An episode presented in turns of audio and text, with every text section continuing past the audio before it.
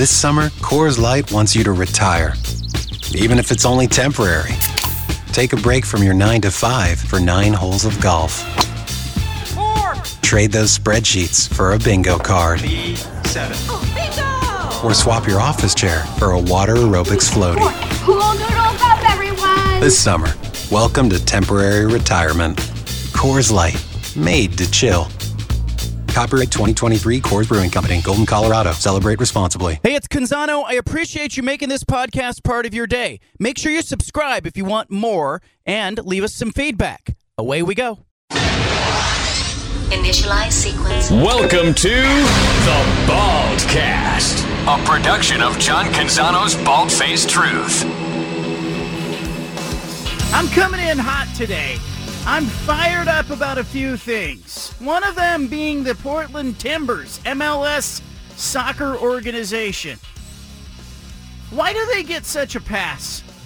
Why aren't city leaders demanding that the Portland Timbers, the Major League Soccer entity that operates the building formerly known as Multnomah Stadium or PGE Park, now called Providence Park, why aren't they requiring them to play on a, uh, level playing field, so to speak? City of Portland still owns Providence Park, but Peregrine Sports, the limited liability corporation, owned uh, and uh, comprised of Merritt Paulson, his father, and some inve- other investors, are the operator of Providence Park. They're the operators. That holding company got control of Providence Park. Of course, they poured a lot of money into expansion. Of course, they've invested heavily. Of course, they're the primary tenant. I understand all that. But they have systematically squeezed Portland State out of their home stadium, a home stadium that they first played in in 1949. 1949, Portland State played its first football game in that stadium. In the 60s, they started playing regularly in that stadium. There were other tenants that came and went, including a minor league baseball team. We, you know, we know that was a baseball ballpark at its at its heart. But the uh, biggest slap in the face from the Timbers organization came last season when the uh, Timbers uh, rented out, leased out to Portland State's old home stadium to Oregon State. Remember that Oregon State was renovating Reser Stadium at the time, needed somewhere to play a game, so they leased out Providence Park and played Montana State right under Portland State's nose. The the indignity of that, yeah, I don't think you fully realize unless you really know people at Portland State. I remember at the time Bruce Barnum came on the show and he talked about how uh, how uh, how infuriating that was, how disappointed he was in watching that happen.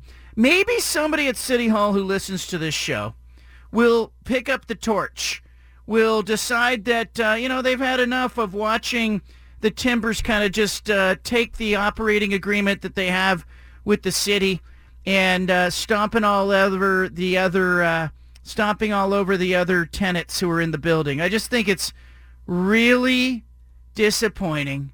It's uh, it's bad. I think it is. Uh, I think it's disrespectful to Portland State. I think it's di- disrespectful to taxpayers who who pay for that building. Taxpayers built Multnomah Stadium. And people may not remember, but you know, Oregon, Oregon State used to regularly play Washington there, and Oregon and Oregon State regularly played the Civil War football game at PGE Park or Multnomah Stadium uh, or whatever it was called at the time. And I, you know, I this came up during the Oregon Washington week as people, Washington fans, were pointing out that they that Don James and and the University of Washington used to complain about having to drive all the way down to Eugene to play the Ducks or all the way to Corvallis to play the Beavers, and instead they would play that game in Portland for years and years. And it was utilized as a football stadium long before it became the other kind of football stadium. I have nothing against the Timbers, other than maybe like this is an organization in recent years that has said, hey, we're going to do better. Hey, we're going to do the right thing. Hey, we've lost some trust with the public, and we're going to operate on the on the on the level playing field with some transparency. And yet they still continue to keep Portland State out of Providence Park, forcing Portland State to play their football games 14 miles from their own campus. And they have systematically done that, and I'll tell you how. It's insidious how they have done this. They they uh, first of all raised the fees on Portland State to to a point where Portland State just couldn't afford it. This is how you get a tenant out of an apartment. You want to raise the rent. You want to be a slumlord. This is how you force a tenant out of the apartment. You know, you raise the rent as much as you can. You make it as uncomfortable as possible. You know what the Timbers did? Uh, Peregrine Sports and the Timbers they told Portland State, "Hey, you uh, you can play your games here." But you're going to have to play on a Wednesday or a Tuesday. We can't accommodate you on a Thursday or a Friday or uh, anywhere near the weekend, and uh, certainly not a Saturday. And oh, by the way, if you're going to play in the stadium, we're going to paint the football lines as faintly as we possibly can on the field because we don't want the perception from our television partners that, that we're playing on a field that isn't dedicated to soccer. Well, guess what? You don't own the field. You're just the operator. Yes, you poured money into a renovation. Yes, you've added amenities. Yes, it's a better stadium because you're part of it. But damn, act like you are a good partner here if you are the uh, Portland Timbers organization. So I keep I keep wondering, will some interested city commissioner take up the fight on Portland State's behalf? Let's get Portland State back in Providence Park. Let's have them playing where they played in the 1940s, 1960s, and where they belong, right near their campus. Or maybe the Timbers will hear this. Maybe they'll come to their senses. I doubt it. They're going to hear this and they're going to be pissed off. And they're going to say, oh, look at Canzano. Look at, he's, he's going off again. How do we get him quiet? Oh, somebody text him. Somebody call him. Somebody quiet him down and try to calm him down. Uh, and or maybe ultimately they'll decide that maybe they should just do the right thing like they promised. Like, you know, it was just a couple of months ago or doesn't seem that long ago, Merritt Paulson, the organization coming out saying, hey, we're to do better. We're to do the right thing. We're to be a good partner in the community. All of that. Yeah, yeah, yeah. All of that. Come on, do the right thing. Let Portland State back in the building. We got a great show for you today. We're going to talk a lot about college football. Of course, we'll talk some NFL. Major League Baseball playoffs are heating up. What in the hell is wrong with USC? Is Lincoln Riley really starting to uh, whisper about wanting to go to the NFL? I mean, I know that we all kind of thought that. There's a report out of uh, the USC media contingent that uh, Lincoln Riley has been whispering about possibly wanting to go to the NFL and maybe piggyback with Caleb Williams and is that tied to the disappointing loss to Notre Dame? Is it just uh, you know a byproduct of hey, this is what happens when you hire a coach, you pay him 10 million bucks. Eventually, he does what he did to his former employer. Eventually, he looks for greener pastures, maybe sooner rather than later. I don't know. We'll be talking about it today with Ryan Abraham of USCFootball.com, who's coming on the show in just a few minutes. I'm really interested to find out what's going on with USC one of the programs, probably the most guilty party as you per, as you talk about the downfall of the Pac-12 conference.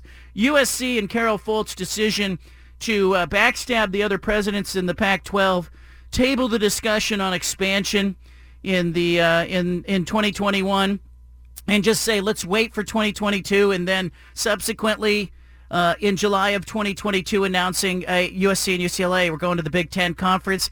Uh, again, you want to talk about insidious moves and maneuvers that happen, the back channeling that happens in college football. Look no further than USC, but Ryan Abraham spits truth.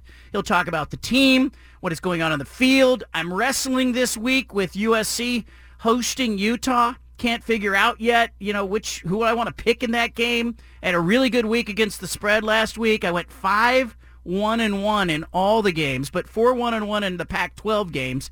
I, uh, of course, missed on. Uh, I tied the Oregon Washington game. I had Oregon in the points. They lost by three. That's a push, uh, and um, and naturally, uh, I'm trying to think of the game I missed. Uh, you know, I can. I had, yeah, Notre Dame USC. There it is. I was just talking about USC.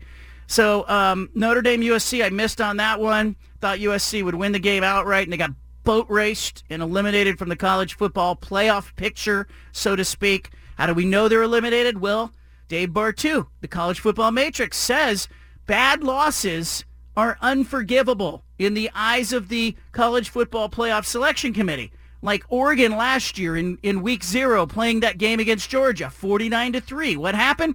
Nobody forgot about it. Remember when you had Rece, we had Rece Davis on this show uh, late in the year last year, and he was we were trying to figure out if uh, Oregon could rebound, could uh, could Oregon then turn around and, and right the ship, so to speak? You know, would we uh, would we have um, would we have the opportunity to see Oregon overcome that bad loss and end up uh, as a team that ultimately could play maybe uh, for the college football playoff or make the college football playoff last year? And you know, Rece Davis came on the show and said, "No, uh, that's not going to happen." Uh, you know, you don't know that like that loss for Oregon, um, you know, was, was too big. Uh, even listen to this con- conversation as Rece Davis was talking last last uh, November about the 49 to 3 loss against Georgia and how it just killed Oregon's chances of uh, of getting to the playoff or being considered. Oregon is at number 6 and I've brought it up several times to the point that the Duck fans are probably sick of me saying it. How does the committee evaluate that 46-point loss to Georgia on the opening weekend? How big of a weight is that on the discussion surrounding Oregon? It, it certainly is part of what we talk about uh, as we go through this, but the other part of it is they've won eight, eight consecutive games, averaging over 40 points a game, beating UCLA, uh, who's well respected by the committee. And again, we're looking at the overall body of work where, where it's not about one game, it's about what have they done throughout the entire season. They can say that all they want, but Rece Davis and ultimately Dave Bartoo says one of the seven criteria for making the playoff is avoiding a bad loss. USC's 28-point defeat to Notre Dame, a team that had lost multiple games, uh, is a bad loss. And so we'll talk to Dave Bartoo on today's show at 4 o'clock about where he sees the playoff picture today. He he let me in on some of that insight. If you want to do some forward reading, he talked about the top four teams as he sees them right now. He he believes that uh, if you if the the season ended today and the college football playoff selection committee had to pick four teams, he believes that Georgia and Michigan would not be included in the top four. Plenty of ball left to play, but he sees Oklahoma, Ohio State, Washington, and Florida State as his top four. We'll talk to Bartoo about that and and maybe the possibility of two teams from the Pac-12 getting in. He told me that he did not believe it was plausible, particularly if Washington is the second team.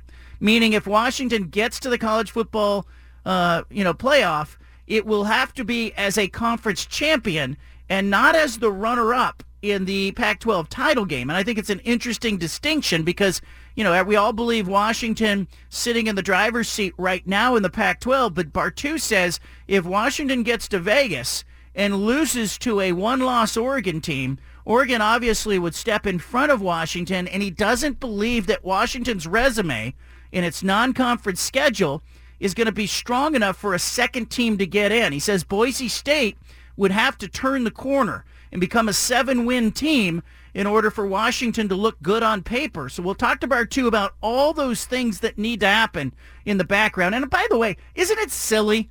Isn't it silly that we're sitting here talking in the middle of the season about a four-team playoff when we know that all along it should have just been automatic qualifiers and then some at-large teams, and it's just silly that you had five major power power five conferences and only four playoff berths. And in some years, in a couple years, you got two SEC teams going, which means two other conferences, three other conferences are shut out in those years.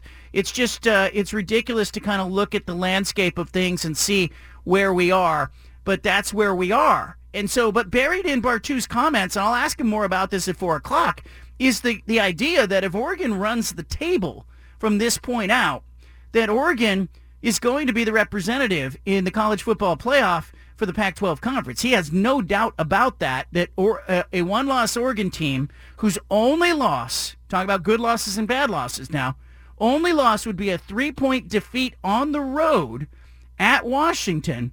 He says that's a very strong resume, no-brainer. They're in the playoff. Uh, I also thought it was interesting in the piece today at johncanzano.com that Bartoo said if the season ended today or the rankings came out today, he believes that Oregon State would be ranked in front of Oregon, given that Oregon State has multiple wins over current top 25 teams. And so I think that's an interesting distinction too. What do you want? Well, you want quality wins which are wins against teams that win seven games or more. You want wins against top 25 teams, and Oregon State has multiple wins against current top 25 teams. And oh, by the way, that's based on the rankings at the time, right? So at the end of the season, Oregon's not getting credit for beating in Colorado, which was a ranked team at the time they played them. Colorado will not look like a ranked team at the end of the season. And so it's it's based upon how you finish, not, you know, where you were, you know, if you were the eighth ranked team when they played, doesn't mean anything. You have to be the eighth ranked team now when the when the poll's coming out. So we'll talk to uh, Dave Bartoo about that coming up at four o'clock. We've got punch and audio, got great sound today, uh, fantastic clips. I, I, I can't decide what the be- best clip is, but I got I'm going to share this one with you. Bill Simmons says he's going on the under on the Blazers win total of 27 and a half.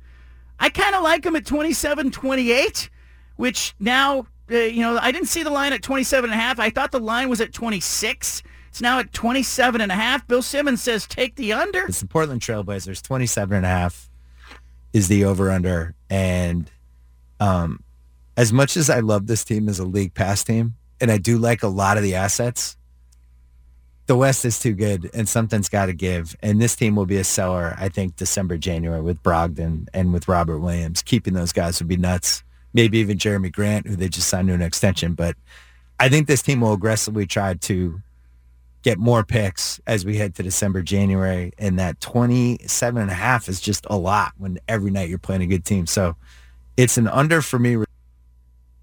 He's taking the under. Uh, we'll uh, debate that as well. Adam Silver also talking about some changes to the NBA season. And of course, uh, coming up in the 5 o'clock hour, Anna will be here for the 5 at 5. And then Spencer McLaughlin, uh, our insider at 750thegame.com covering the Oregon Ducks, will be along to talk about this week's game against Washington State. No Jonathan Smith today. Oregon State said bye week. He's on the road. We're going to let him go be on the road and recruit. I don't want to be in the way of that. Steven, Bill Simmons, 27 and a half. He says under. You agree? Uh, I disagree on that one. I, I think I think you're right. Like 28, 29 is about right. I looked at the DraftKings app. You know, it's 28 and a half on that one, so it's even a little higher than what Bill Simmons had, and he still is going under on it. So it just kind of depends on what you uh what what sportsbook you're using. But I, I think I look at the Blazers, and I know they're not a great team, but they have some good like veteran talent. And so I think at the start of the year, they're really going to come out and they're going to try to play hard and win ball games, kind of like they did last season, right? You remember last season they came out and they got went out seven and three to start the season. everyone was trying to prove something, and then it all fell apart. I think that's how this season is going to go for Portland. I think they're going to come out with these vets. They're going to play well. They're going to, you know, come back and say, you know what, we don't need Dame. It's a new era. Uh, Anfernee Simons is going to step up. Robert Williams is supposed to be healthy and playing regular season game one, according to Sean Highkin. So I think the Blazers have a good start to the season, and then at some point it goes downhill. Injuries hit them, and then they do end up looking to trade some players. But at that point, they'll be right around, you know, that 27 and a half. So I would slightly go over uh, right now, but maybe I'm just being a little optimistic with this Trailblazer team. I have them slightly over as well, but I, I had all along I'd been saying 27, 28, thinking that the line was at 26 was where I first saw it. It's now at 27 and a half. I don't like it there. Like I wouldn't touch this It- with on a 10 foot pole. On the DraftKings app is 28 and a half even. So what what would you do on that one? I I I feel like that would have to go under at that point. I think they're going to steal some wins early. And I think, you know, and I'm curious to see how the changes to the format to the season will affect the way teams show up because we've seen some Blazer teams in years past that get off to a nice start and play hard and catch maybe some of the more experienced, um, how do I say this politely, lack- lackadaisically starting teams at the beginning of the year. Maybe they're not tuned in. Maybe they're not playing all the way. Some guys nursing some injuries, looking at the season like it's a marathon. I've seen some Blazer teams start hot and steal some wins at the at the beginning of the year just because they play hard. And so I, I don't know if you know Adam Silver talking about the you know NBA in season tournament and all this other stuff. I don't know how that's going to affect whether players show up and whether players play and and load management and all that. How do you think that will play a role in the season? I'm I really have no idea right now, John. Adam Silver said the players are excited. I find it hard to believe that they're going to be like, you know what, we're excited to win the NBA Cup is what they're calling it, and they're just going to make up some in-season tournament. But you know, it's one of those things where maybe it maybe it does, maybe just just fake. Uh, you know, competition, kind of like you know in the in college basketball where they have preseason tournaments, and teams get excited for that. So I, am really interested to see how it works. I'm not super excited about it quite yet, uh, but we'll see when it gets to gets to the actual in-season tournament time. I, I could see maybe not a veteran team winning that thing. I think they're going to not take it seriously. They're going to be worried about the actual NBA championship. But you could see maybe a mid-tier team or even a young team that gets up and says, you know, we want to go after this and win it. Not saying Portland because Portland's definitely not going to do that. They're not good enough. But, you know, I, I think it'll be interesting to see what type of teams are successful in this in-season tournament. Let me ask you this. In the Blazers' first 10 games, what's their record? Oh, uh, I would say they're right around five. I say five and five, six and four. Yeah, yeah. I and and I think they will be a pleasant surprise at five and five, and that's kind of where I have them. I kind, I think they'll steal some games early, and I think young teams that play hard may. And I'm and I'm just banking that this team's going to play hard for Chauncey Billups. I think that you'll see some guys who are fighting for minutes playing hard, and I think they'll beat some teams they shouldn't beat. Now, late in the year, if you ask me what their record will be in their last 10 games, I'll tell you it'll be like 1 and 9, 2 and 2 and 8, something like that. I don't think they'll be great late in the year, and I think it'll all catch up to them. But I I think in the first ten they could win. They could be five and five. And I, am looking at the schedule now, and I'm going. I, you know, I don't know. Yeah, I agree with that because uh, well, you look at this team. There's there's guys that have stuff to prove, right? DeAndre Ayton's even come out and said, you know, he's going to prove that you know he wasn't you know slacking off in Phoenix. He's going to have a big season. He wants to be the leader of the team. Anfernee Simons is a guy that you know he needs to step up if he wants to have this team he uh, he's in the driver's seat to be the to be the face of the franchise right now. He's the best player on the team. He really can be if he steps up. We'll see if he does that. Same with Scoot Henderson. He has a lot to prove. So I, am with you. I think at the start of the year they come out motivated. Where some of these teams, especially the veteran teams, you know, they're not as motivated to play game one, game two, game three, especially you know up in Portland. So I think that you know the home games, the Blazers could sneak in a couple of those early in the season. I'm eager to see what this team can do as the Trailblazers prepare to tip off a season. Coming up, though, we're going to talk about the troubles at USC. Ryan Abraham, he covers USC for USCFootball.com. A lot of uh, smoke about Lincoln Riley, Caleb Williams. Does he want ownership in an NFL team? Will he ever get that? I think it's unlikely. But uh, what's going on at USC? Ryan Abraham is next. Now second and 10. SC needs points for the conclusion of this first half. Williams, pressured, retrieved, and out goes another interception. It's Benjamin Morrison who rises and picks it off right there in the sky. Hey, it's the same story. There's pressure off the side here. Creates a tough environment for Caleb Williams in the pocket. He's been so capable of making these plays, moving all over the place. Not tonight. Caleb Williams uh, with uh, one, not a great game for by his standards. Three interceptions, 199 passing yards, only one touchdown against Notre Dame. It's been a uh, a really interesting year for USC as USC suffered a, a loss at Notre Dame, 48-20. They host Utah this week. Ryan Abraham, our friend and the best on that beat, and you know I bring the best on the show, USCFootball.com. That's where you can read them. Ryan Abraham joining us. What's the fan base been like this week for you guys? Hey, John. Thanks for having me. Um, it's been absolutely crazy. You know, for how many years, John, have we talked about USC just needs to get this right, hire a real AD, hire a real head coach. They shock the world, and they hire Lincoln Riley. They lose a game, and we have a portion of the fan base that's comparing him to Clay Helton at this point. It's unbelievable the fact that a lot of these USC fans are just really upset with what's going on. Yeah, I don't think the, the Trojans are trending in the right direction right now. There's certainly some signs of a national championship, uh, playoff quality type of team. It's a you know second year rebuild after a four and eight season, but it's still you know they're 17 and four under Lincoln Riley, and I, I just feel like some of the fans are just stuck in like the Clay Helton mode where they only you know the only option if you lose the game is to fire the head coach. It's really kind of bizarre, but I think a lot of the fan base I think is more reasonable. They're they're kind of seeing this team what it is. It's a team that has warts and a team that has uh, they definitely have some flaws but certainly a lot of potential and the best player in college football. So you always have a puncher's chance, but they've not looked good the last few weeks. And uh, I don't know. I've never seen Caleb Williams look as bad as he did uh, Saturday night against Notre Dame. Yeah, give me an idea. Let's start with Caleb Williams. What is going on specifically in your mind with him Is it the receivers? Is it the offensive line? Is it how, how teams are defending him? Uh, what's what do you see happening on the field? I think there's a combination of things. That the offensive line certainly isn't as good as last year. They lost a lot of veteran presence, and um, they felt like plugging and playing was going to work. But everybody's in a new position. Even the veterans they have coming back are playing new spots on that offensive line. So I think that's been a, a bit of an issue. Uh, and the wide receivers too. I think Brenden Rice has stepped up a lot. Tahj Washington's been uh, very dependable for Caleb Williams, but I thought a guy like Dorian Singer would come in and really be a huge part of this offense, and he hasn't been as big of a factor.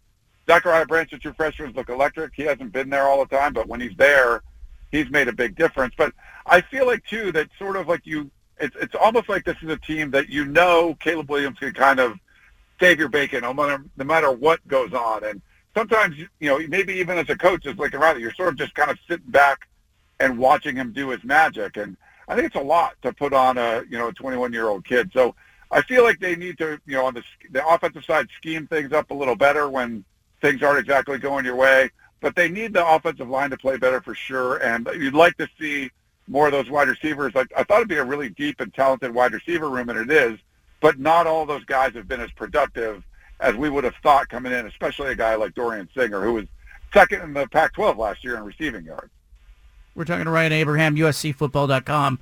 Uh, the the rumors about what Caleb Williams might want in the NFL draft, if he even wants to be drafted, does he want ownership? Does he does he want brown M and M's in the bowl? All the you know all this stuff. I haven't heard it from him.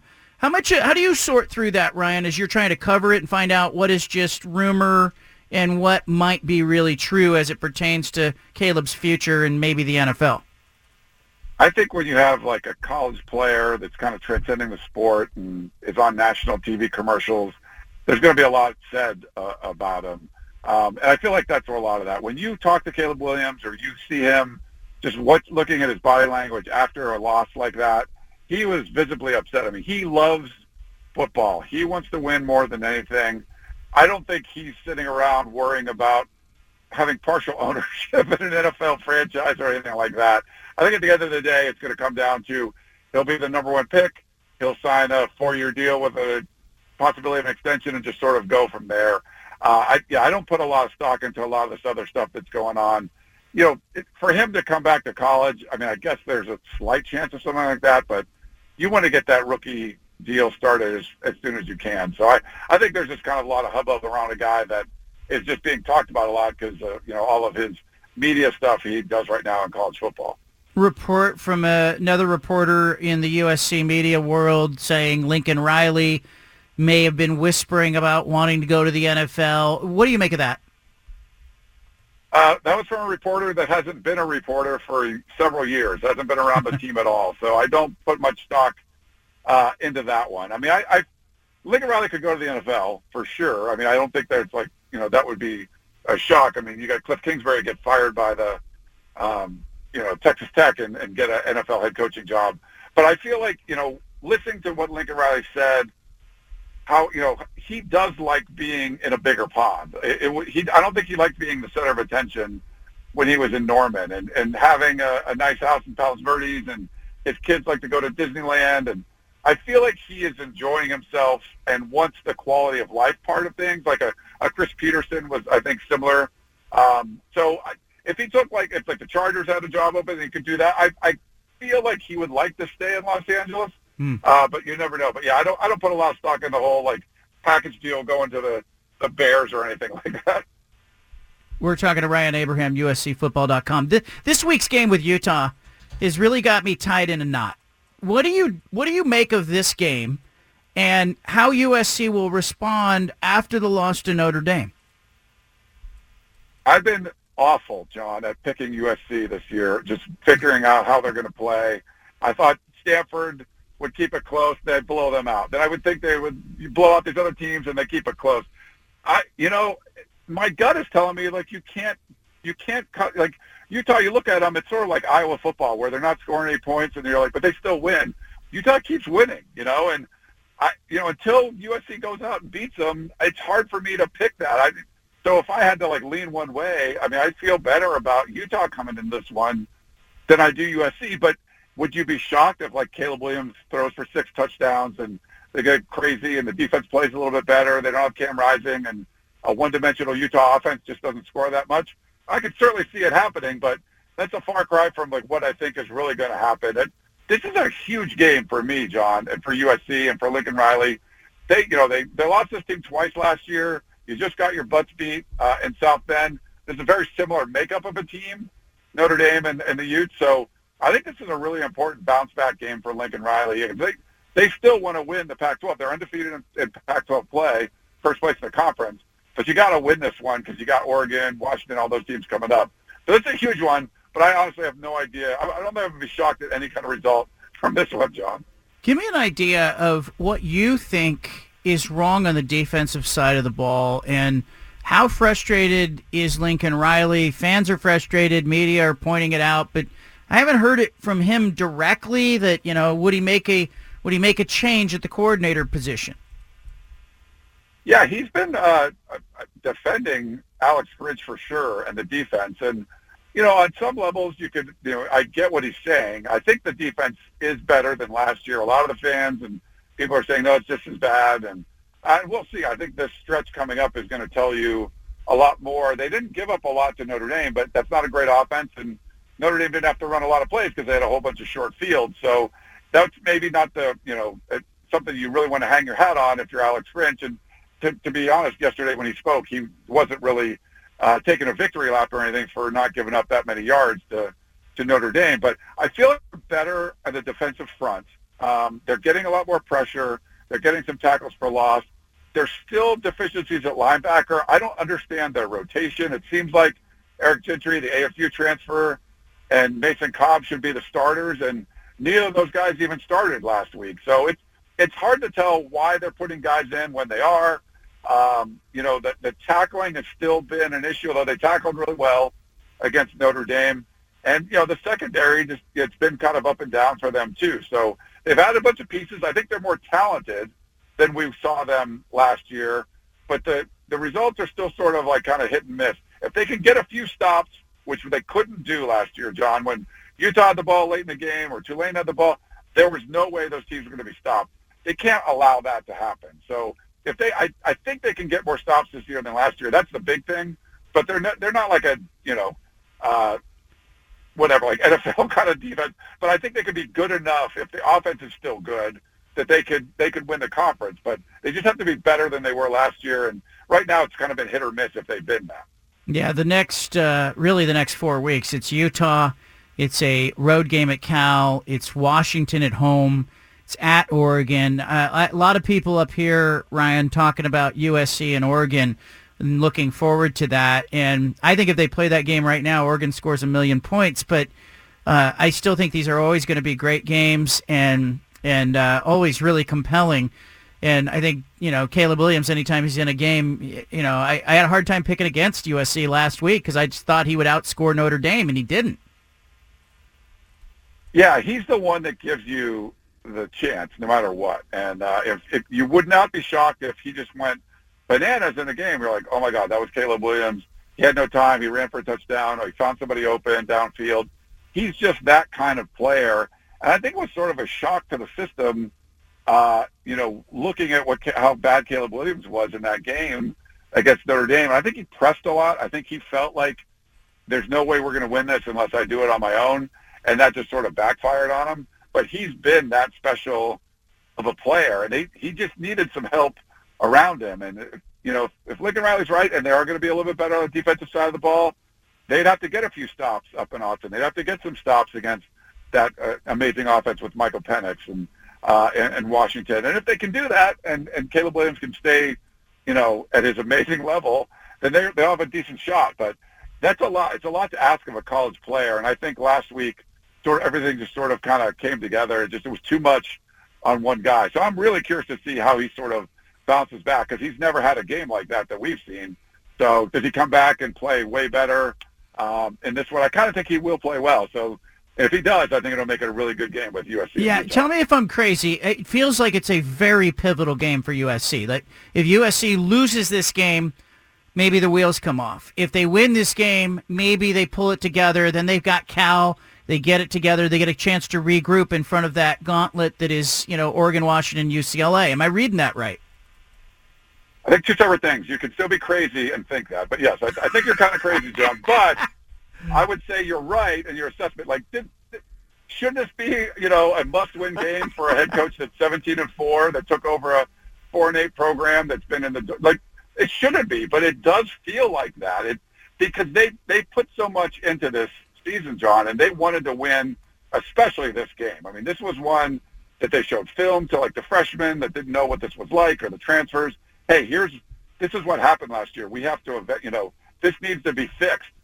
They put a lot into this one. So can you bounce back from, you know, the biggest beatdown we've seen, uh, you know, at Notre Dame and, and come through and play a good game? They're going to have to. It, you know, in the grand scheme of things, not like must must win, but if you want to be in the go in the direction that this team has talked about going and championship aspirations and all that, especially going into the Big Ten next year, I think you got to win this game. Uh, it's at home. Utah's one-dimensional on offense right now. There's really no excuses not to win this one, and they're a seven-point favorite, even though they're ranked like four four places lower than Utah, the eight people. There it is, Ryan Abraham, USCFootball.com. Ryan, thank you for joining us. I appreciate you, man. My pleasure, John. Thanks for having me. Always good, always honest, tells it how it is, reports well on that team. You want to know what's going on with USC? Follow Ryan Abraham on Twitter. Uh, I think it's a it's just such a pivotal game. It's it's I don't even think it's like about USC. Like I, I hate to say this because it flies in the face of my mentality, but it kind of feels like it's about Lincoln Riley and Caleb Williams, maybe as much as anything. That if they lose to Utah for a third straight time, look out. Do the wheels come off at USC?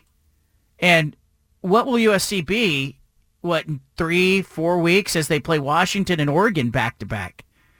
Washington and Oregon might score a combined 110, 120 points on that USC defense. It could be really ugly. Leave it here. Our big splash is next. I don't know if you're seeing news reports about Damian Lillard's marital life, filing for divorce, custody, all that stuff. Am I the only one that just is like, that's their business? I, I shouldn't be reading about this.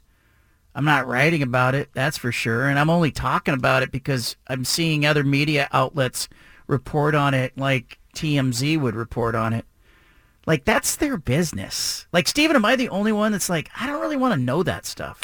No, I'm with you. I, I don't really care about that stuff. I, I a lot of this, you know, the extramarital affairs or just marital affairs or any type of that stuff off the court, I, I really don't care about because it doesn't necessarily affect on the court and it is their business. Like they can do what they want to do. They're they're grown ups. Like I, I can't tell them what to do. Just like uh, you know, I can tell my kids what to do, but I can't tell my wife what to do. So you know what? It, it is what it is, and they're, it's their life. So yeah, I'm with you. I, I don't care. I feel like we shouldn't know these details, but that's just kind of the world we live in in the celebrity life, I guess. And I, I get it that there's interest in it because anytime it's a celebrity person, people are like, "Ooh, what's going on in their household?"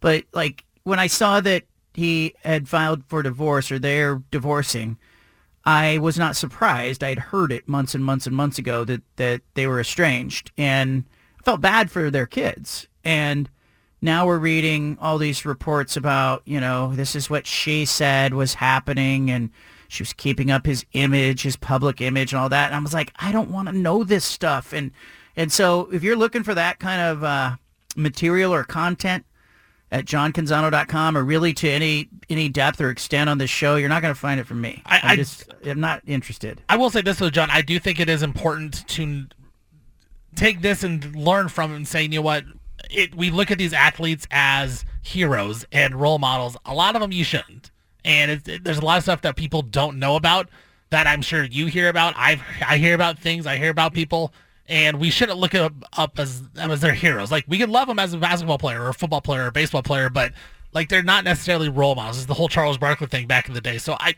I think that's the one lesson maybe we can learn is like, you know what, if that's true, if that's stuff that, you know, Dame's wife is saying, you can't look at Dame as like this, you know, holy family man. But at the same time, you know what? He's an awesome basketball player, and I've loved him as a Portland Trailblazer. So you know, it's it's one of those things where I care about him on the court. Yeah, I I just I've never thought of any of those guys as perfect or any different. In fact, I think it's really difficult for NBA players in particular to have normal lives, meaning they are generally identified at age 12, 13, 14 as basketball prodigies. They are they get a different upbringing, a different experience, people falling all over themselves because of their talent and telling them how great they are all the time and laughing at their jokes when they're not that funny and making a big deal when they do something like opening a door for a stranger and stuff that you and I and regular folks do all the time you know, and I always laugh at it. Oh, Martell Webster pulled over in the snow and he helped a lady change her tire. This isn't that awesome. And I'm like, yeah, but I would expect like, you know, a 25 year old person who was raised by parents and sees an old lady pulled over in the snow struggling to change her tire to take an interest in, uh, in, uh, you know, that person's life. Like, you know, let's not give him a medal of honor let's just say, hey, that was that, yeah, that was a nice thing to do, and I hope other nice people would do that too. But I always sort of shake my head at it because when you talk about professional athletes in general, you know, they uh, they get a pretty clean path in our society, and the bar is very low. And so I, you know, and I've seen enough in the NFL locker rooms and outside the NFL locker rooms, Major League Baseball clubhouses and outside the clubhouses, and certainly in the hallways at Moda Center where you know some guys had families waiting for them and other guys had people that were not their family members waiting for them and had reputations as being great guys in the community and whatnot. And i was go oh, yeah you don't really know. You don't really know you know? And and we find that out you know when kobe went to colorado find that out you know all the time as you find things out about michael jordan just because you're a great athlete does not mean you're a great person um, I'm going to take some phone calls here. Mike in Portland has got a, is called in. What's up, Mike? Sir, John, you know, the thing about Damian Lillard that makes it so cold-blooded is that this woman had three kids by him, and from the reports, she's carrying his baby, so she's pregnant. And then he tells her in the uh, divorce uh, proceeding or settlement that she can't carry his last name. That's cold blooded. She can't even have his last name. Now, I fault the fans, the Blazers. You guys gave a semi-literate ball player a hundred million dollars. That's stupid. And when you say you don't care about talking about his private life, you know, I don't buy that because if you can talk about the jail Blazers, if you can talk about the Blazers smoking blunts you can talk about Damian Lillard being a monster. That's my take on that, man. Talk to you yeah, later. I, I'm just not that interested in the divorce proceedings. And I don't want to know what's going on in Jada Pinkett Smith and Will Smith's relationship either. You know, I saw one of the best takes I saw was, uh, you know, on that show, The View. Not that I was watching The View, but I saw one of the hosts say, why do I know so much about Will Smith and Jada Pinkett Smith? Why do I know? Why do they want me to know? I'm not interested.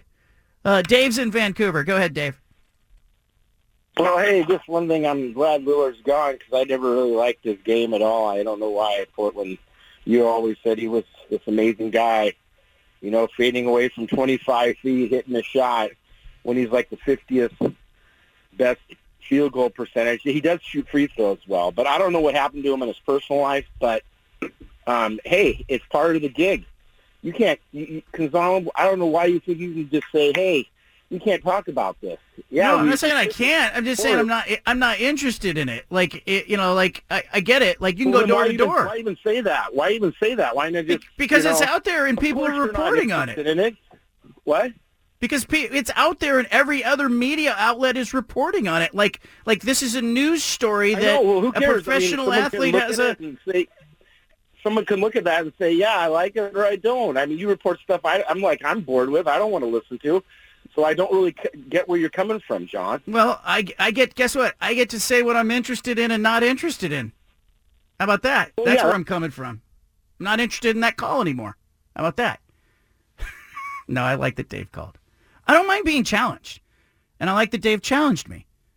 But my point was, I'm coming out of the commercial break, and you know what I'm doing in the commercial break? I'm going, hey, anything happening right now?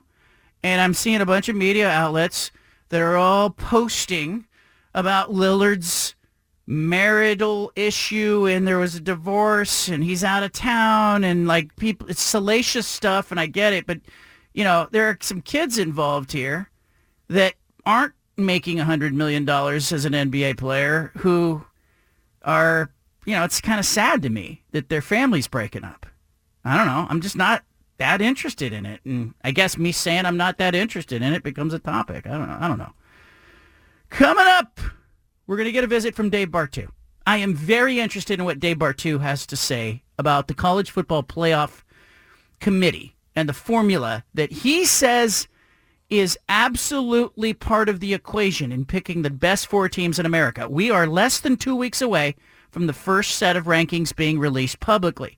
Dave Bartoo knows the secret sauce. He's going to share it next. I like mixing it up with callers. I don't expect everybody to agree with me. Steven, you saw I let the caller speak his mind, didn't I? Yeah, no, I, I thought you were pretty fair with that. You let him get his uh, get his side out, and he said, you know what, I don't like everything you talk about, John.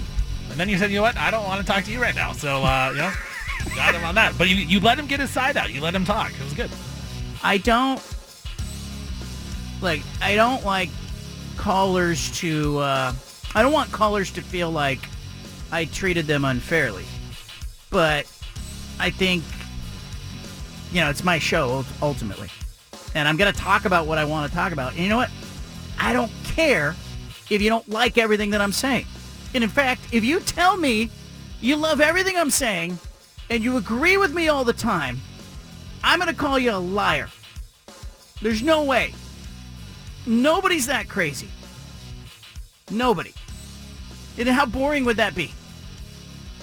Our next guest, the ever disagreeable Dave Bartoo. College Football Matrix. He runs Matrix Analytics. I wrote about him today at johncanzano.com. That's the consulting firm that works with a number of college conferences and schools. As a hobby, Dave Bartoo and his team, they like to crunch numbers on the playoff front, college football playoff front. They are self-described data nerds. Bartoo's not on the selection committee for the playoff. He has not spoken with the 13 members of the panel, but uh, he does appear to read their minds. And he's joining us now to talk about college football. How are you, my friend? Oh, dude, I am I, am doing good. Just putting my can of spray paint down here on the overpass on 84 to to jump on your show, and you know I I don't I don't know about the whole uh, agree with everything you say because every time I come to your golf tournament, you agree with everything your wife says every mm. single time. I'm not dumb. I'm not. I'm no dummy. Bartoo causing problems oh, right man. now. Oh man, I love you, man. I love being on. let's let's talk some nerd right. stuff. Let's nerd out on these things.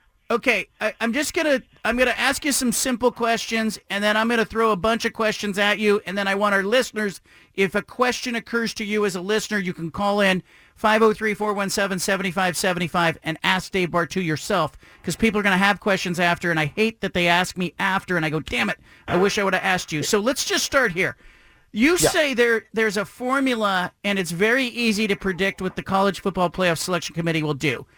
Explain that. Mm-hmm. Um, so, so when when the playoffs when it was first announced, when Bill Hancock and I can't remember was it the summer of summer of 2012, 2013, and he came out and said, we're having a playoff. And everybody loved it, right? And he talked for about an hour about what it meant to be ranked in the playoffs. And inside his discussion, the initial discussion, he told everybody, while nobody was paying attention, everybody was just ecstatic about 14 playoff, he said, here's how the committee is going to rank teams. And it was very clear that being on the committee, you are going to be part of a simple formula to rank teams.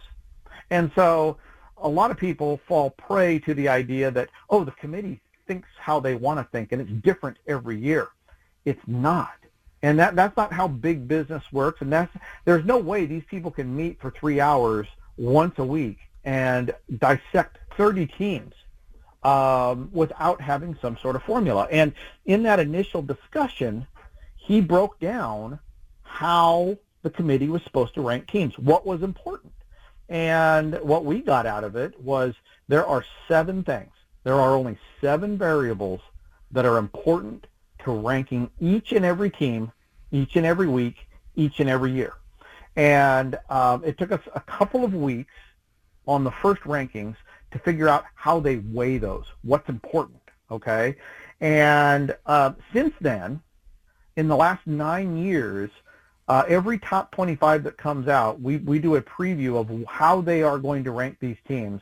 Um, on average, we miss by one spot per top 25 team each week, okay, each week. And the final top seven in order we have never missed using the same formula. So, uh, so folks that say, "Oh, brand's important," and what you did last year, and what conference, bull crap.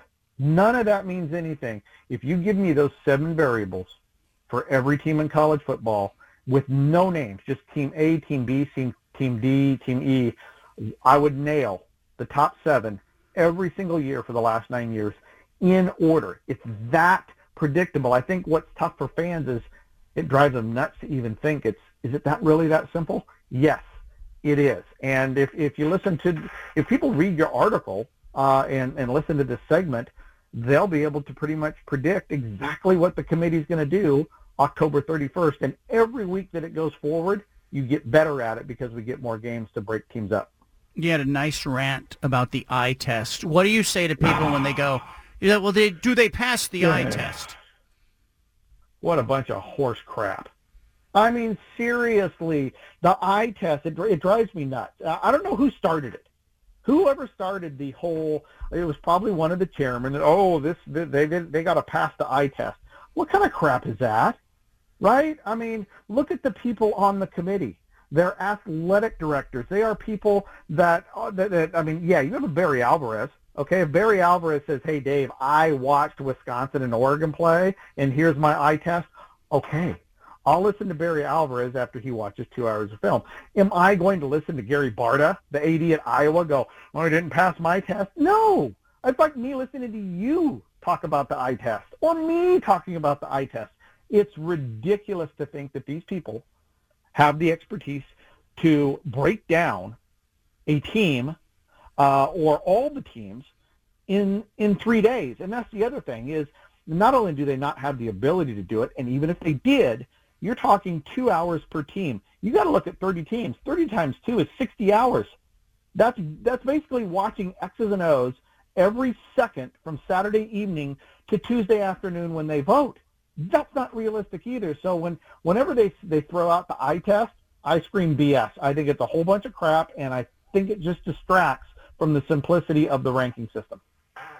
Dave Bartoo is the college football matrix. I wrote about him today at johncanzano.com. All right, you say that the criteria, seven variables involved, are championship wins, quality mm-hmm. wins, which means you have to be above 500, seven and five, top 25 wins, margin of victory, uh, margin of loss, mm-hmm. uh, bad losses, losing to a sub 500 team, and strength right. of schedule. Okay, based yep. on that criteria USC's loss to Notre Dame.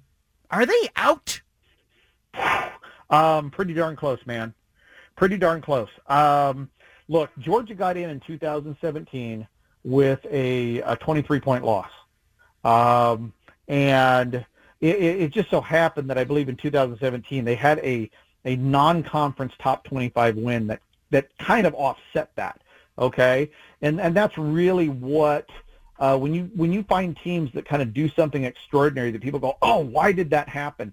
Usually, it is because a non-conference top 25 win got snuck in there. So like when like when Ohio State snuck in over a two-loss Penn State, a lot of people don't remember they beat Oklahoma, which finished in the top 25. So there's a top 25 win and a quality win, and they beat a nine and three Tulsa, which was another quality win. And so Georgia had the same thing. But back to that USC, USC is right on the edge of not making it. Um, now, if you look at their non-conference schedule, Notre Dame was the was the top 25 game on their non-conference schedule they needed to win. They didn't get it. Now, I'm looking at the numbers. I actually think USC is going to fall apart, John. They may not even finish in the top 25. Their focus over the last two weeks has absolutely imploded. Wouldn't even surprise me to see Lincoln Riley jump to the NFL because the focus rate on that team in the last two weeks has fallen apart. So, but but USC, look, they are on the edge. I think you and I would agree they're at best the fourth best team in the Pac-12 right now, behind Oregon, Oregon State, and Washington. Um, and you know, with that with that big loss, they're just one more loss away, and, and they finished with Washington, Oregon, um, UCLA, Utah, and they UCLA. got Utah this week. Yeah, they're they're in trouble. Yeah. They're in trouble. Yeah, they might go every- 0 and 4. They might they might finish. They might run it out 0 and 4. Lincoln jumps. Caleb jumps. Boom! Everybody else in the West Coast is happy.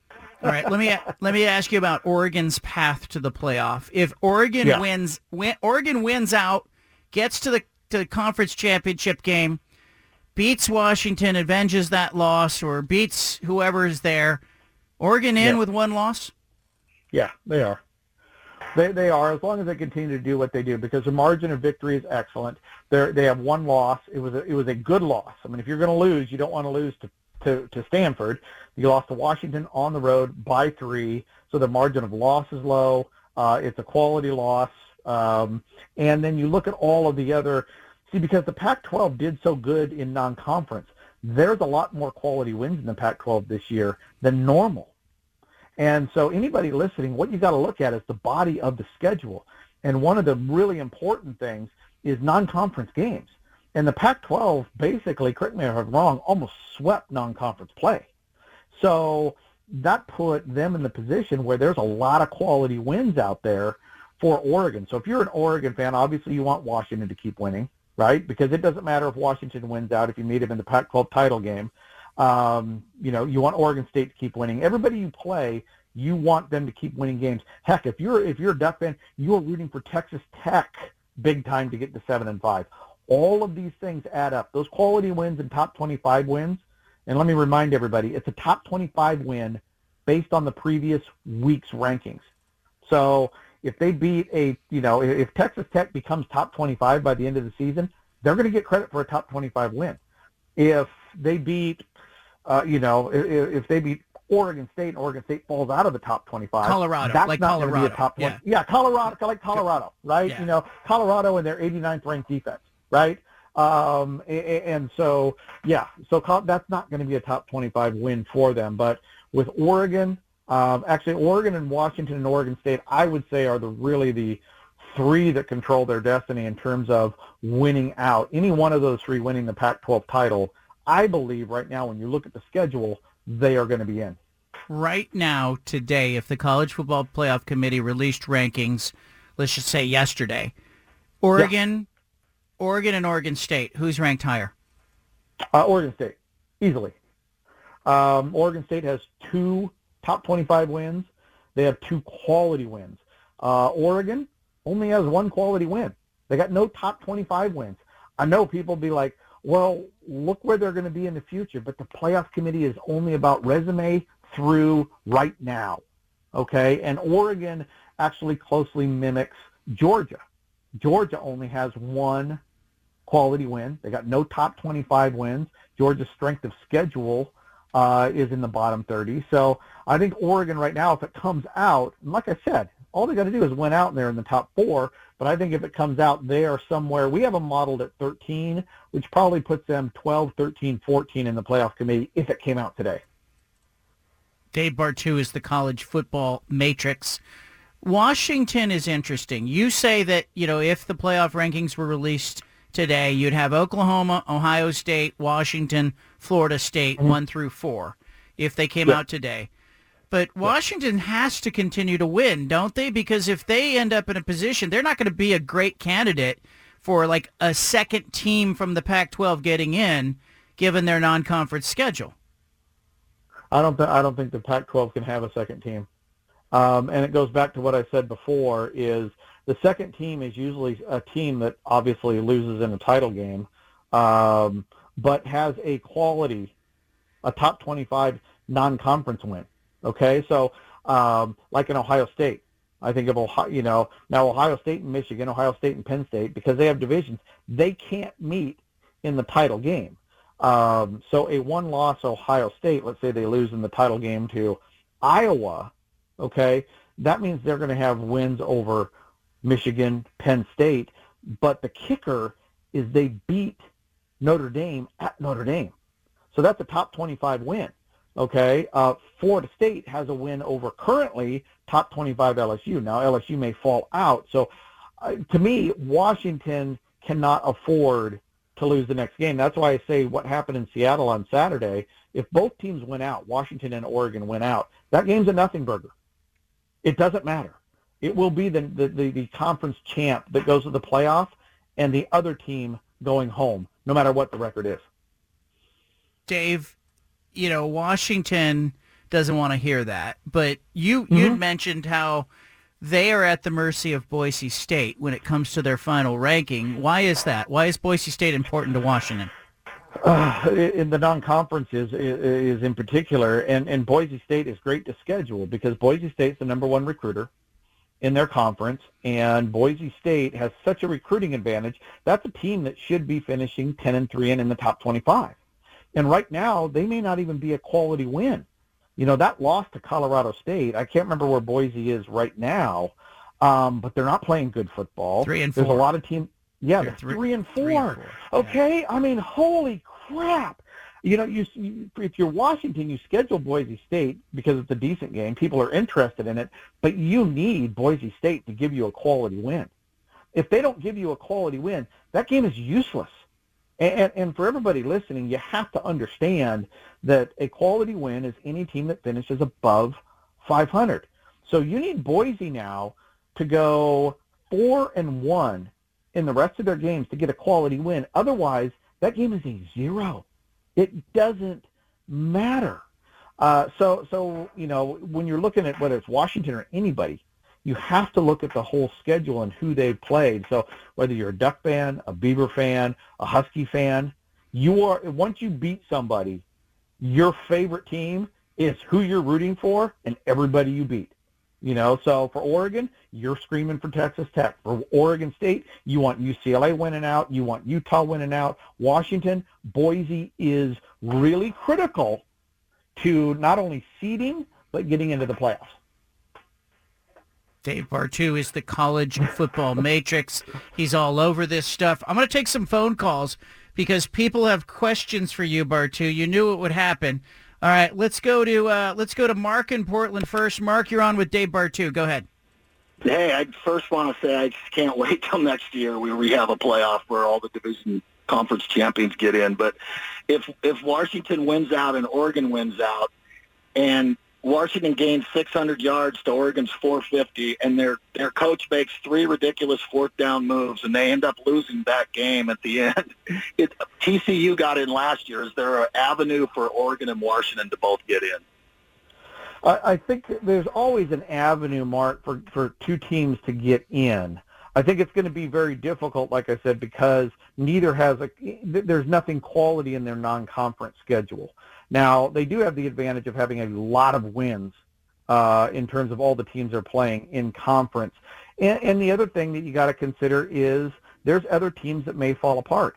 You know, the SEC is is you know it has their has their worst numbers on in in the last century.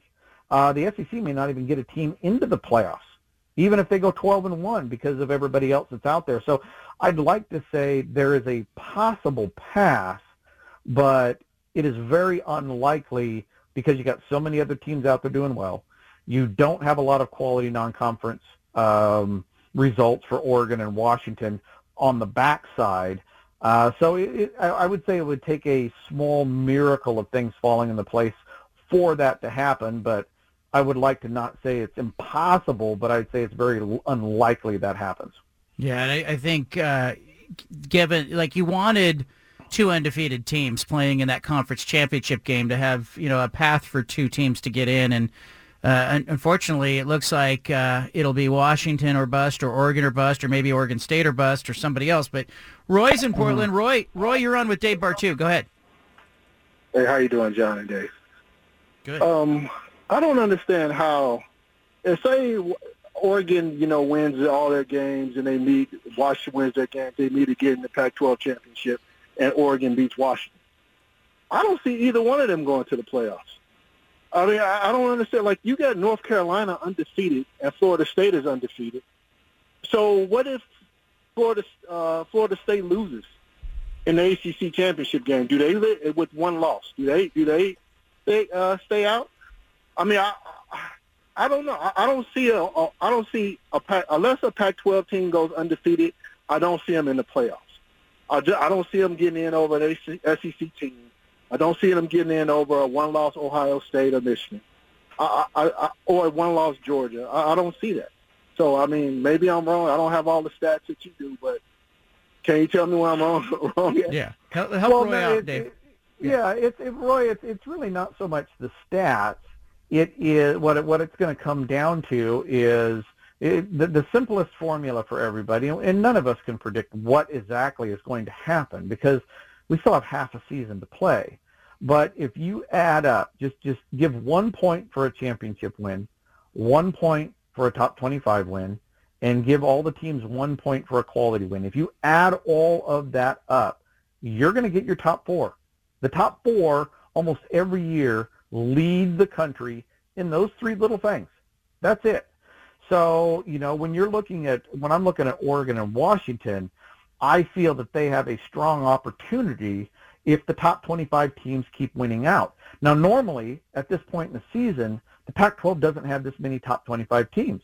Why? Because they don't do as well in the in non-conference, um, and, and they kind of cannibalize each other. So I, I think it's unique this year that the Pac-12 has a lot of top 25 teams. You look at the SEC, you know, their performance isn't there. I think they're going to cannibalize themselves as well. The ACC, you got Duke, you got Florida State, you got North Carolina. There's not a lot of top 25 wins in there because non-conference wise, the ACC didn't do that well. So I'm not saying Washington wins out or Oregon wins out uh, or either one has one loss and, and, and wins the title and they get a higher seed. I just feel that they're on pace because of the teams left on their schedule versus everybody else, uh, that they would be there, both either one at 12 and 1 with the Pac-12 championship. Craig is in West Linn. He's got a question. Craig, you're on with Dave Bartoo. Well, I don't know if it's exactly a question, but um, my thought is that USC's win over what we now see as a very overrated Colorado team might actually look worse for them than their loss to Notre Dame. Uh, It, that that's possible, but I, I don't think the committee is even going to care about that. I don't believe they go that far in depth. The chairman may talk about it, the media may talk about it, but I think when the committee looks at something like that, they're going to go, okay, uh, USC beat Colorado. Uh, did Co- if, if Colorado finishes seven and five or better, that's one point. That's a quality win. If Colorado finishes six and six or worse, it's a nothing burger. That game doesn't mean anything. And then with the Notre Dame, not only did you lose that game, basically minus one point, you got blown out, um, albeit on the road. So, you know, I, I think a lot of people give, I think, I think people give the committee, especially the media, like John, give Yes, the go on. committee, right, right. I mean, people give the committee too much credit. They, these, these people are making, you know, these people are making twenty-five thousand dollars a week at their jobs. They're not going to the stupid committee meetings for 48 hours and hashing this stuff out. They want it done when they show up. So I don't think they get into the weeds and get into the minutia that far. I think when you look at USC, they lost to Notre Dame, um, and you look at Colorado. You know, if you're a USC fan, if Colorado doesn't finish seven and five or better, you might as well have beaten UC Davis. That's a worthless game for them on the schedule from a resume standpoint. Yeah, and I keep thinking about that. You know, if if you're Oregon, you you definitely want everybody that you're playing to continue to win, and including Mhm. especially Texas Tech in the non-conference. But uh, you know, you mentioned teams that control their own destiny. Oregon State, one loss. Oregon State. You've got you know one loss. Oregon, certainly undefeated. Washington. It, is that is that where you draw the line? It's those teams controlling their destiny, or do you go even further and say, hey, Utah still has one loss and and they're still in play as well? I, I guess you could, but I, I think there's two tiers, John. I, I think you have your tier one contenders, Oregon, Oregon State, Washington. Uh, they got the W's. They got the offense. They got good defense. They got good margin of victory. Uh, USC, I think they're tier two. They got they they have a blowout loss. Uh, their defense is unimpressive. Their margin of victory has shrunk significantly over the last two weeks, barely getting by Arizona and getting thumped in South Bend. Utah, same thing. Um, yeah, they're one loss, but their margin of victory is small. I don't believe. Do they have a top twenty-five? Who who have they beat that's currently that could end up being in the top twenty-five? So yeah, they got Florida, you know, Baylor. Yeah, you're right. It's just it's kind right. of right. I mean, they got they got mess. they got yeah. nothing. Right? They got nothing. They're the one top twenty-five team that they played. They got smoked in Corvallis. Well, they didn't get smoked, but they got beat, and uh, you know, so um, you know, you could say Utah's still in it, but I think they're a I think they're a tier two kind of in it versus the top three in the Pac-12 right now. All right, so a nightmare scenario for the Pac-12 is a either USC somehow getting to the conference championship game and winning and having that Notre Dame loss hanging overhead, or multiple losses, not a one-loss conference champion. And in a, in a case where your conference champion has two losses, you don't see that team as a playoff team. No, I think they're toast. I really do because they don't have that big non-conference win to to erase the problems, right? You know, I mean, it, it was it's like uh, it was like Georgia and Oregon last year. You know, uh, if if, Yeah. if let yeah let's let's say Georgia Oregon beats a Georgia last year and goes 11 and two, or Washington, you know, beat Notre Dame this year and Notre Dame finishes in the top 25, you have a non a huge non-conference win that can erase problems. But Oregon 11-2, Oregon State 11 and 2, Washington 11 and 2. Um, now you're depending on other teams failing to get in. So I, I would bet against the scenario that 11 and 2 conference champion gets the Pac-12 into the four-game playoff this year. Dave Bartoo is the college football matrix. Love having you on. We'll get you back on, Dave, when that first set of rankings comes out in a couple of weeks. Absolutely. Anytime, anywhere, John. You know I'm always here for you. All right, there he is, Dave Bartoo. Good stuff. Rich. Steven, is that Rich? Love it, man. Love that stuff. I was on the edge of my seat the whole time. I I find it, hear it. I find it so interesting. Yeah, I find it interesting that it's he makes it seem like it's so easy to come up with the formula, and it probably he makes a lot of sense because you can't watch that much film if you are in that position. So there has to be some type of formula. So you know, I've been tracking Bartoo for years, and he's always pretty right on track with all these uh, college football playoff projections. I think you have to take Bartoo in doses, and I mean that with all due respect to Bartoo, because you can't have him on every day talking about analytics and data. Your head will just spin. It's like you know, it's like trying to fill out your tax form or, or uh, sitting in line at the DMV. Like you, you, you, you got to have. It's a time and place for Dave Bartoo, but he's rich. It when you get him at a moment where hey, the rankings are coming out in two weeks from yesterday. ESPN will release that first first set of rankings there will not be any surprises in Bartoo's household because he knows right now, he says Oregon State would be nine in the rankings, and he thinks that uh, Washington, or excuse me, Oregon would be 13 if the rankings came out today, meaning that the Ducks have one quality win and no top 25 wins. Oregon State has two top 25 wins plus multiple quality wins. Um, you know, one thing that could help Oregon State is Washington State to get its act together. Will the Cougars get their act together? That and more in Punch It Audio coming up. I love that interview with Bartoo. If you missed it, you want to share it, you want to redigest it, you can grab a podcast of this show wherever you get a podcast. Utah, Utah does have a win over UCLA, top who, who are hanging on right now in the top 25. That would that would qualify as a win. But um, what about if Utah ran the table from here on out? I guess Utah would have wins over Oregon and Washington. So I guess a one-loss Utah if they got to the conference championship game. They ha- they'd play Oregon, Washington, and then whoever they played at the conference championship game. Maybe the best case for them would be a rematch with Oregon State. You you could make a case for Utah at that point. Really good stuff. How about the the way- comment? yeah, the, yeah, the three three teams in the Pac-12 to control their destiny, as you've been talking about all year. The Northwest teams, besides Washington State, Washington, Oregon, Oregon State, they control their destiny to get the college football playoff still. Yeah, and I think I don't want to count Utah out because I, I, I would challenge two on that now that I've looked at Utah's schedule because they've got a top 25 win, same as Oregon.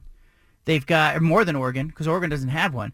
And then they have opportunities coming up where they will play Oregon, they will play Washington. Unfortunately, they've got Arizona, Colorado, Arizona State. Maybe if Arizona can continue to win, they could be a top 25 team by the end of the year. But isn't it isn't it the offense and the margin of victory? Like they've had a lot of close games. Yeah, it is. But their only loss, if you go back, is you know to Oregon State. If they got another crack at Oregon State, the same way that Oregon and Washington played, and you know if Oregon beats Washington in the conference championship game and avenges that loss, that first one becomes a nothing burger. I don't know. 14 point loss on the road, Oregon State earlier in the season, no Cam Rising. Uh, I could see the committee making a case for Utah as well. So keep an eye on those teams as contenders coming down the stretch. By the way, speaking of guests on uh, on podcasts, uh, guests and podcasts, um, Jon Wilner and I have Chip Kelly lined up for a podcast this week. So on the Canzano and Wilner podcast, Chip Kelly going to join. By the way, Chip Kelly wants to do the interview at 8.30 in the morning. What's going on with Chip Kelly at 8 o'clock in the morning? I want to talk to Chip Kelly at 8.30 in the morning. Do you? Come on. No, no, I don't. What time's he practicing? He must be practicing at 6 o'clock in the morning. They morning, they're a morning riser team. It's probably all about biorhythms and all that, but I don't know if I'm to have my good stuff at 8.30. I know Chip will be on. I'm to try. I might have to start getting my body clock adjusted right now to get that going. All right, let's uh, let's uh, play some punch it audio. We got the best sound from all around. Or should I push it into the next segment? What do you think? We're running a little bit late. Yeah, we're running a little late here. I don't want to. I don't want to overdo it and then have the segment be like half baked. So we'll we'll play punch it audio in the next segment coming up. But before I get to that, I want to talk about the one thing that came up yesterday on the show. Jake Dickert telling us on this show that he's not looking for other jobs. Listen to this, Washington State coach, because the big rumor is Dickert talked to Michigan State, Michigan State talked to Dickert, or they talked to his agent. This is what is causing Washington State to look so distracted on the field. Here's Dickert. Have you had contact with other schools during the bye week? Did you meet with Michigan State? Did you talk with Michigan State? Did you talk with any other school? Is any of that going on? I have not talked to a single person, not just in the bye week, but any week, uh, John. And, you know, I love being here, and I don't need to defend my position here at Washington State. This is the job that I'm here to do and to move our program forward and into the future. So we're excited about that, uh, and that's been our only focus really the whole time. It's not just Michigan State. You say you didn't talk to any schools over the bye week. That's not part of the distraction. That's not happening right now. Yeah, I haven't talked to any schools ever, John. So I'm I'm excited about this opportunity this week uh, against a really good Oregon team. All right, there's Jake Dickert. Uh, my friend Jason Puckett, KJR in Seattle, said basically college football coaches are paid liars. And he means it with all due respect. Like, you know, he says they're they're they have to be. They have to be paid liars. That's what they do. Um, do you agree with that? Are they paid are coaches paid liars? Yeah, because I think, I mean, worst case scenario, if Jake Dickert is looking for jobs and he doesn't get it, he has to be able to go back and look at his his team and say, no, I was never talking to anybody about it. Because if, if it's known and he comes out and Jake Dickert says, yeah, I was looking at these jobs, he loses players' trust instantly. Well, most, a lot of them, I would imagine. So he has to save face in front of his own team just in case worst case scenario he goes back. And then it also just a bad look of saying you know what I quit on this team early in the season. Uh you know what what does that say about me as a person as a coach? So yeah I, I think they have to. And it doesn't really bother me but at the same time like it just makes it so I don't think any of these coaches are ever telling the truth about pretty much anything. So yeah I mean I think they are paid liars. They have they have to be John. They they would lose trust so quickly if they were 100% truthful in what they were doing. Now, I people criticized me yesterday, and they said, "Well, you didn't ask him if his agent had talked to other people." And so I reached back out to Dickert, and I said, uh, "You know, if you want to shoot that down, I'm happy to report it." He didn't answer that, and I don't think it's because, you know, I don't want to say it's because he doesn't have a good answer for it. He might just be sick and tired of being asked about it. Uh, I also asked Washington State if Michigan State or any other school had asked for permission to talk to Dickert, and Washington State had no answer for that either. I I think they don't want to talk about it. I think they. I, I'm not sure if that's the distraction or not, but it's become a distraction in my life. Let's leave it here. You got Punch It Audio coming up. I appreciate everybody who listens to this radio show. I appreciate everybody who reads me at johncanzano.com. That's where I'm writing now exclusively. If you want to read my writing, get a paid subscription, get a free subscription. Just go to johncanzano.com. Uh, really, really humbled by the uh, the email responses I get every day and the hundreds and hundreds of comments in the comment section. The comment section is great. Like I used to hate the comment section at the newspaper. It was a cesspool, just a like just a horrible place to exist to be and the comment section uh, at johncanzano.com is like this really cool discourse duck fans and husky fans uh, debating today and debating in a way that isn't like you know a bunch of people just throwing kerosene at each other it, it's really really really um, redeeming to read the discussion that's going on back and forth people commenting today about portland state oregon state washington and other things. If you want to check that out, jump in there. You'll see what I'm talking about. Uh, let's get to Punch It Audio. Got great stuff today. We interrupt this podcast with a special announcement from the Bald Faced Truth headquarters. Hey, we're all about truth, justice, and the American way here, okay? Which is why we've spanned the globe and pulled the top audio cuts of the day. You're going to hear little snippets of sound. Hey, it's time for Punch It Audio. Presented by First Call Heating and Cooling. Well, let's start with the Chargers super fan that was on the Pat McAfee show. Is she a fake? Pat McAfee trying to get to the bottom of it. Punch it. Have you ever questioned it? Like maybe this isn't the right team to spend all my energy cheering for because inevitably in the end there's a chance the Chargers are going to charge her. There's always a chance, right? I mean, before I die, we're going to get there. We're going to win it, and it's going to happen. I mean, I have my up days. I have my down days. I just feel bad for my kids going to school today and being like, was that your mom? because at the end of the day, like, even when it's my down day, my husband still believes in me. My kids still love me. So my Chargers, hey, you know, yes, they got me sad at the end, but hey, we're going to ride up again. So it's all good. You have to have faith. If not, what's the point of being a fan? Marianne Doe was also featured in a photo on social media wearing what appeared to be a Vikings jersey. The internet doing what the internet does.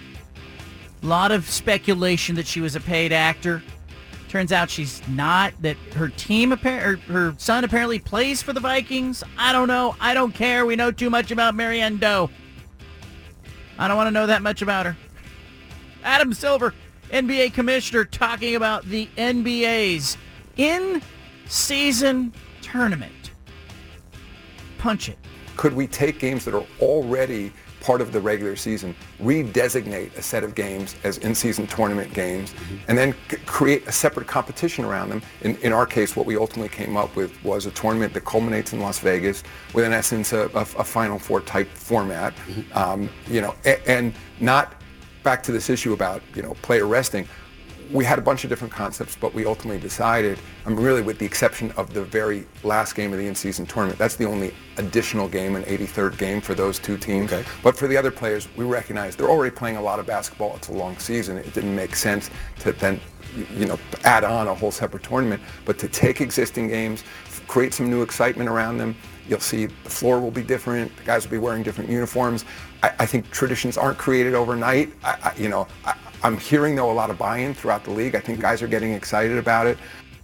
Guys are getting excited about it because there's more money attached to it. And the teams are excited about it because, hey, there's more money attached to it. And the league's TV deal, by the way, negotiations for that media rights deal underway. That's what they're doing here. They're trying to raise the value or add value to the NBA's regular season because they're trying to sell the NBA's regular season to TV partners. This isn't about fans or making it more exciting for players. It's about making it more lucrative for the owners. I don't know if the players are going to buy in or not. But more importantly, the question I have, are viewers going to buy in? Steven, are you going to watch these play-in tournaments? Are you into them, or is it just kind of a curiosity that you have? More of a curiosity right now. Um, I, you know, I'm definitely going to give it a chance. It's it's kind of like in the NFL when they moved back to extra point. I was skeptical, but now I really like it. And then when the NBA added the play-in tournament, I was a little skeptical of it. Like, really, do we really need 10 teams, you know, to be involved in the playoffs? But I like the play-in tournament now, so I'm willing to give it a chance.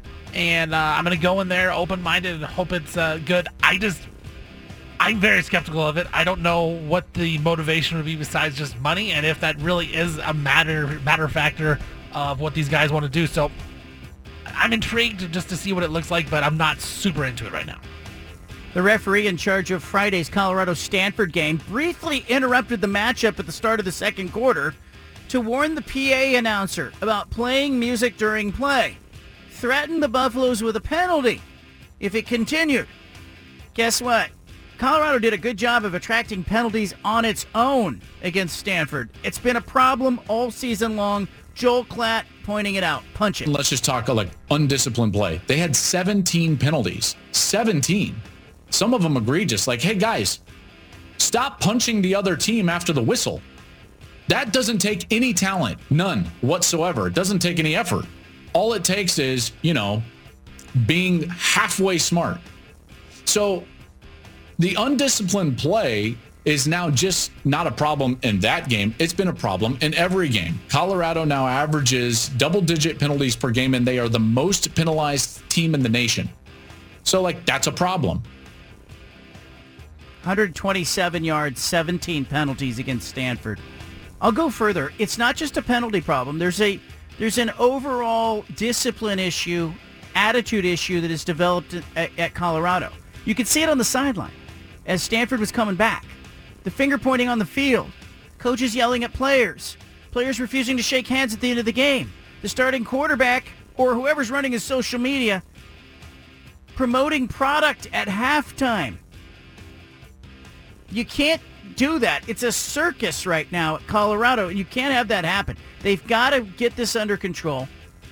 They've got to come out of a bye week with some kind of uh, stability, or the end of this season for Colorado threatens to just be off the rails every week, more embarrassing than the last week. I thought it was a pretty embarrassing show by Colorado, and I wasn't talking about losing a 29-point lead. They just didn't look like a team that had any kind of good culture or discipline in the loss to Stanford. It- and is and, this and that's the- been evident. Is this? Do we blame Deion for that? Do we blame Deion for the You have undisciplined? to. You have to. It's his team in the end. He can say all he wants. It's them, it's them, it's them. They don't want it as much as coaches. This is your team. These are guys that you welcomed in the portal. This is your Louis Vuitton luggage that you brought in.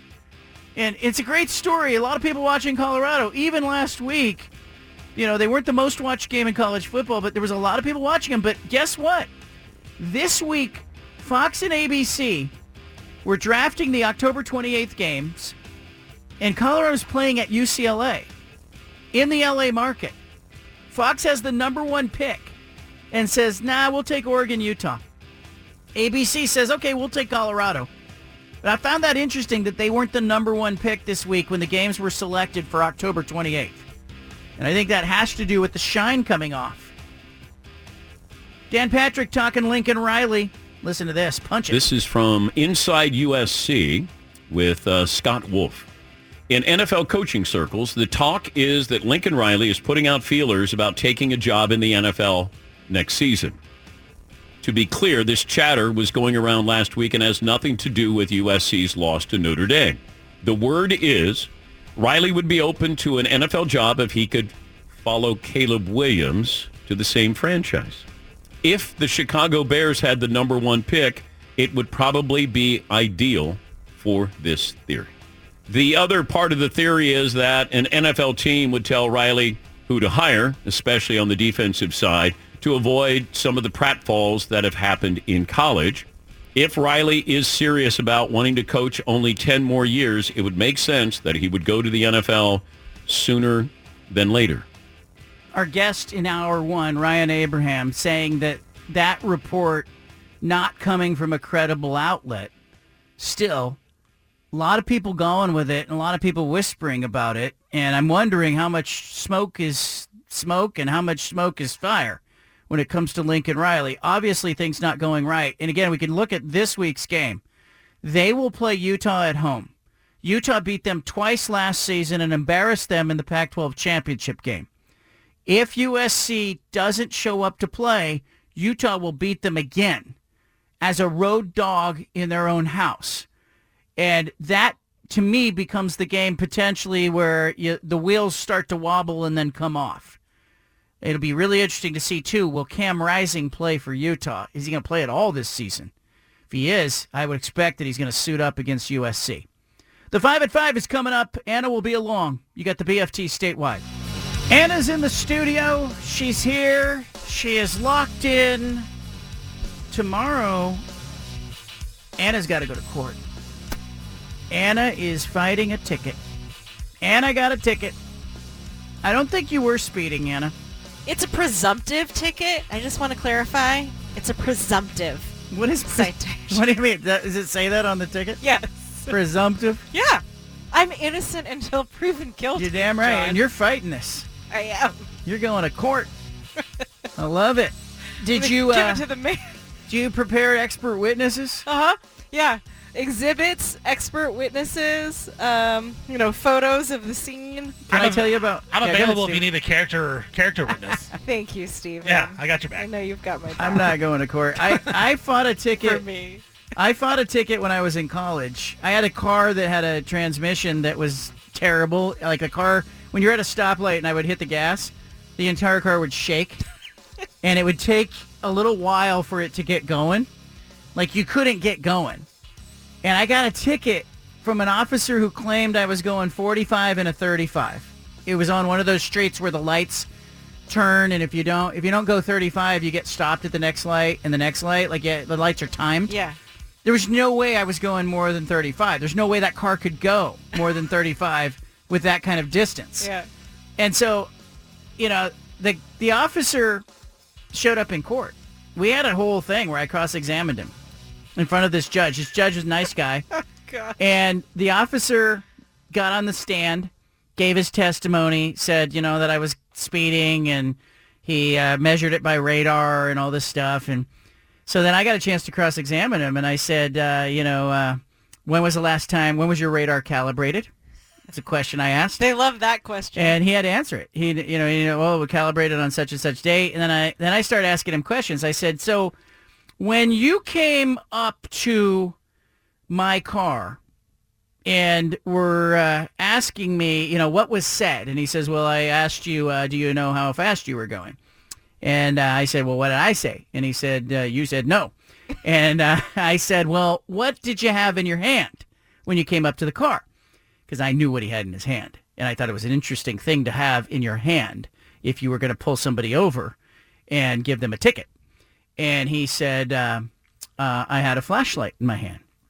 And I said, but on the ticket, can you read for me what you said the conditions were at the time uh, when you gave me the ticket? And he said, well, I, it was this time of day and uh, this was, uh, visibility was clear. And I said, if visibility was clear, why would you need a flashlight? I expected at that moment, judge was going to bang the gavel and say, case dismissed. You got him. You know, this is a Matlock moment. I had him. He brought a flashlight while claiming visibility was great.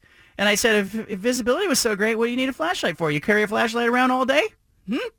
And uh, turns out he doesn't. He didn't have one in court.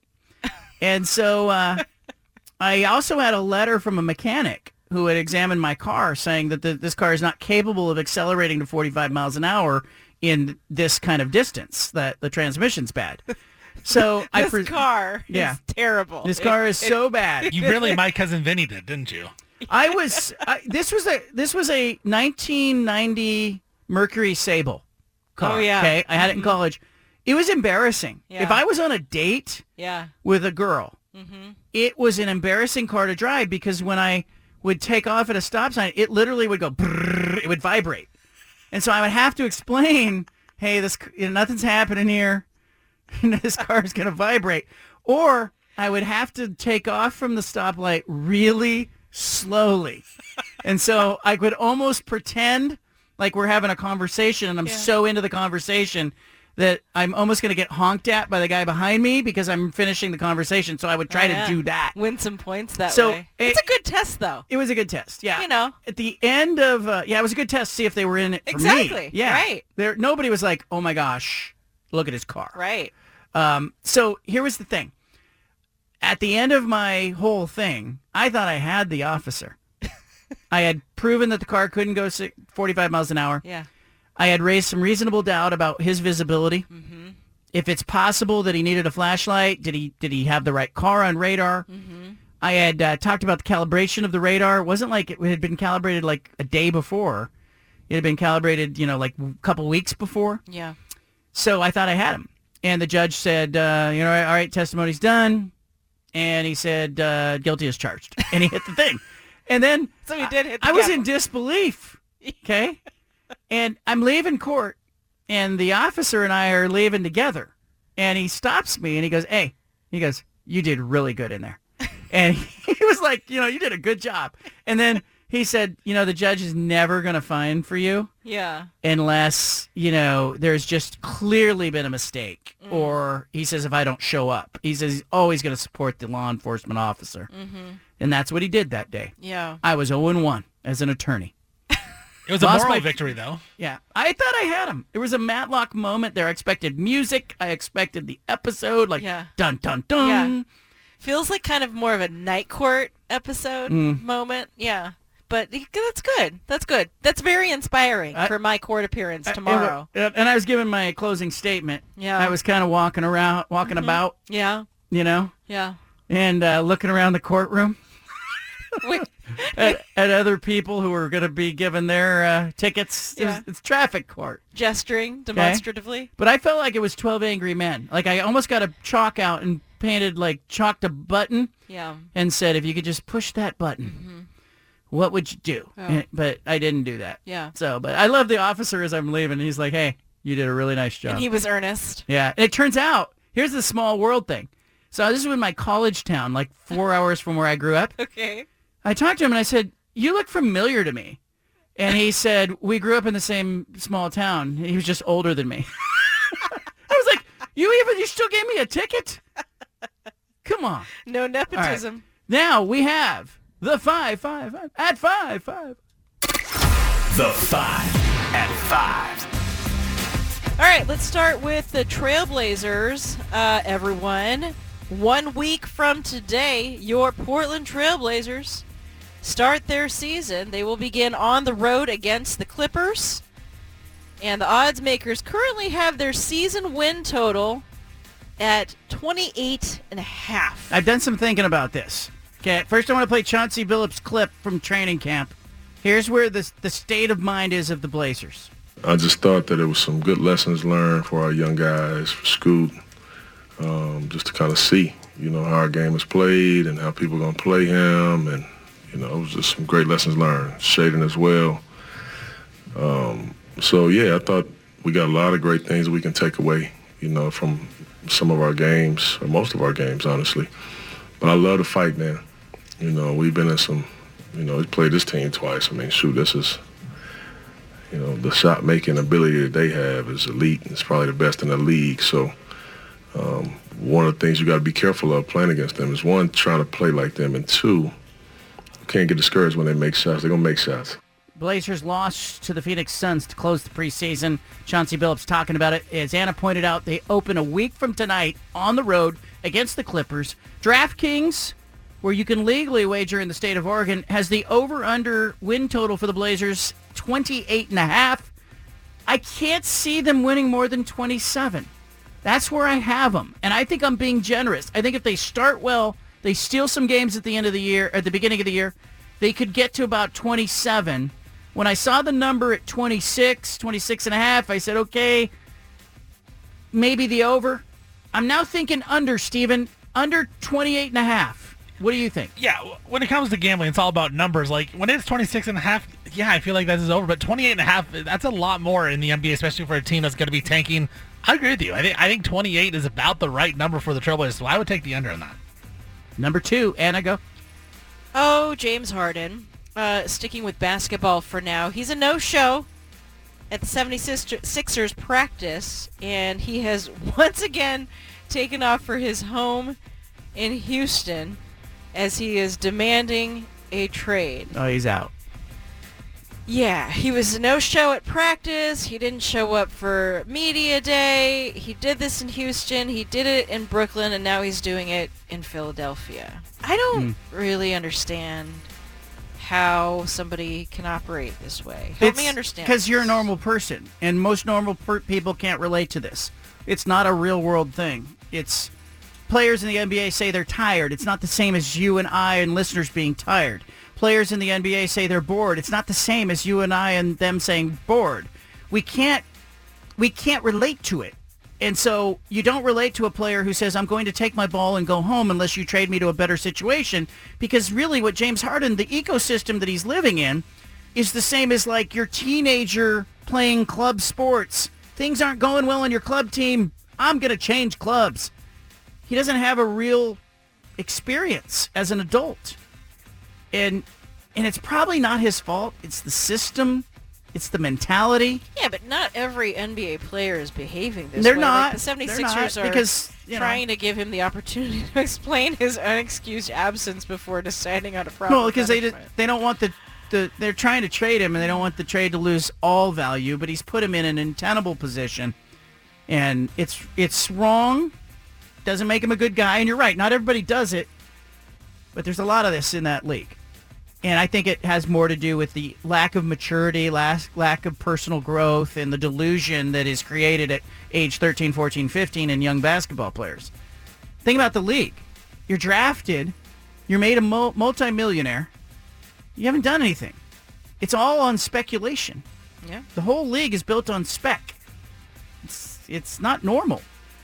Like teachers don't go to work out of college and go, hey, all right, we're going to give you uh, 10 years, um, 700000 That's That'll be your, you know, announced deal, plus a signing bonus of uh, 22 million.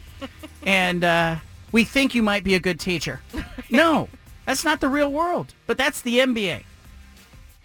Just shaking my head. You don't see this in the NFL as much Yeah. because of the guaranteed contracts and because players aren't leaving high school and getting NFL contracts. There's there's a bridge there where there has to be some personal growth and you know a little bit of uh, market correction that happens. Number three. Uh, Senator Maria Cantwell of Washington, that's right, our own Washington here in the Northwest, said that uh, she wants any type of congressional legislation related to college sports to cover more than just issues related to NIL.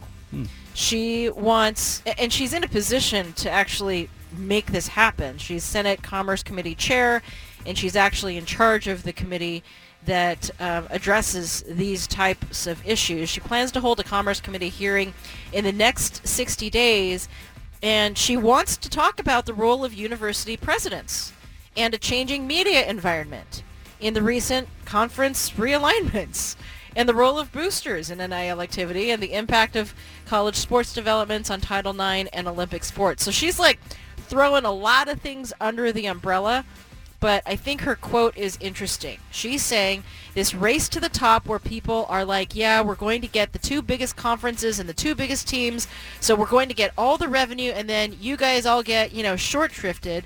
I don't think that's what we want, so we're going to have to figure this out. I think lawmakers know that organization of athletes is coming. They know that there's going to be laws passed, and I think they're trying to accomplish other things through it. I'm not saying it's bad. That's the way the world works. But there are other lawmakers who are talking about, hey, why do we have to have NIL legislation that affects all athletes when we're mostly just talking about football players and basketball players to some extent? I think uh, you're going to see a lot of this in the coming couple of months as this stuff is bantered about and laws are passed federal laws passed. I'm curious too because she's saying the fact that college presidents are in the card game, and that's a challenge. Uh, that's curious to me that she's throwing that in there as something she wants to address. Card game.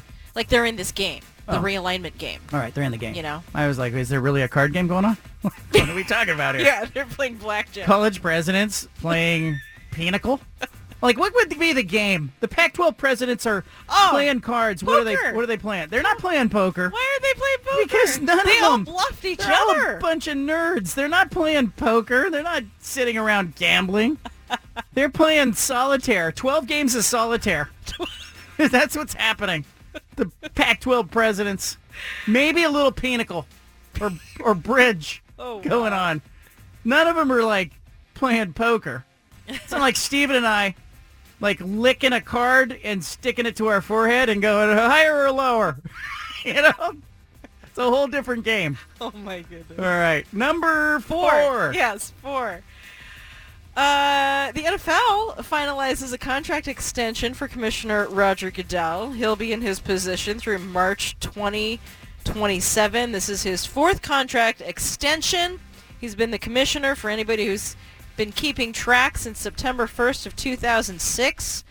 Uh, the details weren't yet revealed, but Goodell, who is 64, was paid about $64 million uh, during the 2019-20 and 2021 fiscal years. It's his birthday. Today's his birthday? Well, that that's the uh, uh that's the he, yeah, he it's his birthday. He, he and he got a contract extension Oh. on the same day. Happy happy birthday Yeah. to Goodell. He'll That's a retire. nice gift. Okay, so he's got the knowledge of retiring. He's gonna he's gonna retire with more money than he can ever spend. hmm Okay. You know, He's done a good job, yeah? Yeah? No? I think he's mostly been good, Mostly? and he's been great for the owners as Yeah. the valuation of the teams has skyrocketed. The NFL has kept its position as the biggest game. I do think there's some criticism, and I'm hearing some people kind of. I've heard some whispers about this. The the college football season, in a lot of ways, is outshining the NFL. Mm-hmm. That's different. That hasn't happened with the frequency of this season. There are great games happening in college football, and television is winning. Yeah. Colorado's been a big story. The Oregon-Washington game had 7 million people tuned into it. There are memorable games every weekend. Steven, most memorable game in the NFL this season? Um, I'd say uh, it's hard, isn't it? Yeah, maybe the Cowboys Chargers that just happened on Monday night. Yeah, it was all right. It was all right. College football's given us three of those every weekend. And Friday nights. Is And- it because like Tom Brady and Aaron Rodgers aren't in the league right Maybe- now? maybe That that's some of this lus- the luster went away. I think there's a little bit of the NFL season feels a little longer than it normally is because it is. and the regular season maybe not as important and a lot of parity. And I saw a stat just uh, I think a week or two ago. It was about how many NFL games are decided by seven points or fewer. It was like 75% of the games come down to like one score. And some of that is fostered by just kind of the way the game is. And it was supposed to bring us all this um, everybody's got a chance feeling. But there really is a you know a feeling week to week that anybody could win. And last weekend was a great example of that. I just don't think the games were memorable or exciting. And you know we had Colorado, Colorado State captured the country like several weeks ago in September, late September. The country's watching Colorado, Colorado State play. Oregon and Washington captured everybody. There have been some great college football games, not just on the western part of the United States. There have been some great games in the Big Ten and the SEC and memorable, memorable games week in and week out. And the NFL isn't giving that us that for some reason. I don't know what your theory is. Well, that's interesting because, like you said, parity has been something they've been celebrated for, so that any team can win on any given Sunday. And yet, like the sports fans that I know also love rooting for an underdog, right? We love to know whether an underdog is going to come out on top. I just I don't think the games in the NFL has been have been as good as the college games. And it feels that way to me. I don't know, Steven, does it feel like the college season is outshining the NFL? It does this year. Um, I don't, and I'm with you. I don't know why that is ultimately, but I think the fact that Deion came in and brought up so much hype at the start of the season adds to the college football season. But I mean, ultimately, the NFL is going to win. The NFL gets better ratings than college football. So I, I don't know what it is so far this season, but you're right. Like it has been very uneventful, except for the Aaron Rodgers injury. Once that you know that happened the first week, I guess that would probably be the most memorable game. Rodgers gets hurt, we talk about it, and then it's kind of gone away after that. So I don't, yeah, I don't know. I don't know what it is. I think they're bumping up against playing too many games. I think it's starting to feel like they're right at the cusp of maybe. I don't want to say they're turning into the NBA where you play, you know, about 20 too many games, but it feels like they're pushing towards that with the lengthening of the season and an extra game, and you could tell from the players, like you know, the early part of the season, it was Philadelphia, Miami, Kansas City, and San Francisco just winning every week, and just kind of humming along till they play each other, and then this last weekend, you had the Eagles lose, you had the Niners lose, and it felt like maybe the teams were just a little uh, not as engaged. I don't know. And the NFL games feel that like they just haven't been as interesting as the college game. I don't know. I'd love to hear from fans and listeners why you think that is. 503-417-7575. Number five. Do you want to know about Terrell Owens? Yeah, What he said give us an about the update. crash, or do you want to hear about Deion Sanders' book? Both? Okay, Can so you fi- give- 5A. 5A. Okay, go. Six at I want I want both of these. Okay, so The six at T.O. five. T.O. or Sanders first? What do you want? t- let's go with T.O. Uh, He Terrell got hit. He got hit by a car. He, he did, but he's breaking his silence. In fact, not just that, he's saying he hopes the car is okay. Oh, boy. So this is about 24 T.O. hours after cops say Owens was hit in the knee by a man's car after the two had a beef during a game of basketball. He took to Instagram to let people know he's just fine. Thank goodness. Um, he, in fact, he posted what looked like highlights of him playing in that Monday night game, and then wrote, "Hope the car is okay," and added, "About last night, but I do have a right to protect myself." No arrests yet, Mo, though, made in this incident, so I don't know. I hope the car is okay too. Yeah. Okay. And Deion's book. Uh, yes, uh, 5B is that Deion Sanders is uh, coming out with a book. There is an advanced report about it. It's going to be about success on and off the field. It will be called Elevate and Dominate 21 Ways to Win on and off the field, set to come out in March of 2024. Good for him writing a book or ghostwriting a book. I don't know which, but good for him. He's got to win some games. He's got to get his team to stop committing dumb penalties. Is discipline one of the key factors? Number 22 would have been discipline. And and your kid or your kid's Instagram account posting selling merch at halftime, stop. That has to stop. I, I don't have as much of a problem I do. with that as everyone It's a does. it's a bad look. Bigger problem: LeBron James eating during the game on the bench while his team is playing. I, I was going to say the exact same thing. There's a time and place for all of it, John. Time and place. Time and I, I. I think LeBron eating some chicken fingers on the bench is more is less of a problem than Shedeur Sanders selling merch at halftime of a game that he's about to lose. Like you can't do that while your team's committing 17 penalties and you're not shaking hands at the end of the game and you were waving your watch around the game before. No. Coach Coach Vaughn was terrible. fired up about it because now she said that there's going to be kids in high school that are eating on the sidelines and stuff. Mm, okay, there you go, Coach Vaughn. I go with Coach Vaughn. Me too. Well, Tell to them one. when they when they beat Kareem for the most points in the NBA, they can eat whatever they want on the bench. Sanders, by the way, is also author of the memoir "Power, Money, and Sex: How Success Almost Ruined My Life." That was back in 1999. I'm going to read that. I'm going to read that during the commercial break. Leave it here. Coming up, we're going to talk to Spencer McLaughlin, who covers the Ducks for 750thegame.com. Speaking of power, money, and sex, stick around.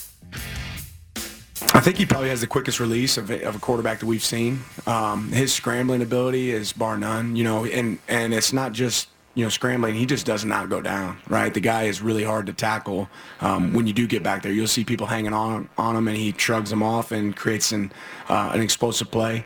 But yeah, his running ability and his quick release are, are two things that really stand out. He throws uh, the deep balls with great touch as well. Dan Lanning talking about Cam Ward, the quarterback that he will face or his team will face on Saturday at Autzen Stadium. Here to talk about it, Spencer McLaughlin. He is our insider for 750thegame.com. You can read him there, and you can hear him now. Spencer McLaughlin, Cam Ward, how big of a challenge is that in the wake of Michael Penix Jr.?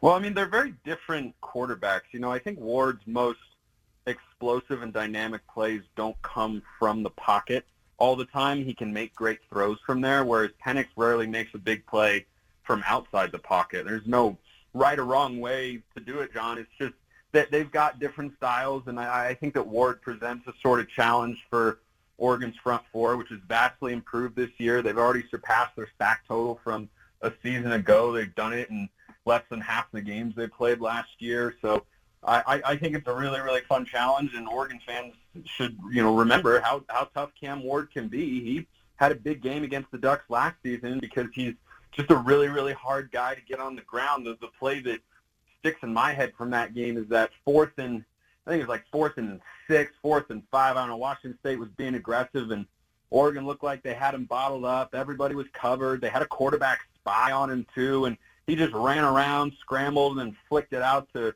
Nakia Watson as he was falling to the ground and picked up the first. And I, I think that's you know something that, that he brings to the table that, that, that Penix does not, and that uh, Oregon certainly has to be ready for on Saturday. Dan Lanning saying today that there was good energy at practice, uh, that, that his team, you know, has moved forward from the Washington game. Is there any concern in your mind that Oregon will show up a little flat or emotionally drained after losing to Washington? I had that concern before the season. I, I don't have it now, and the, the reason is the way that that game played out. Yeah, it, w- it was gut wrenching for sure, but it, it wasn't a game in which you ever felt like Oregon was outmatched or overpowered, or they couldn't make stops, or they were hanging on by a thread just to, just to stay in the game.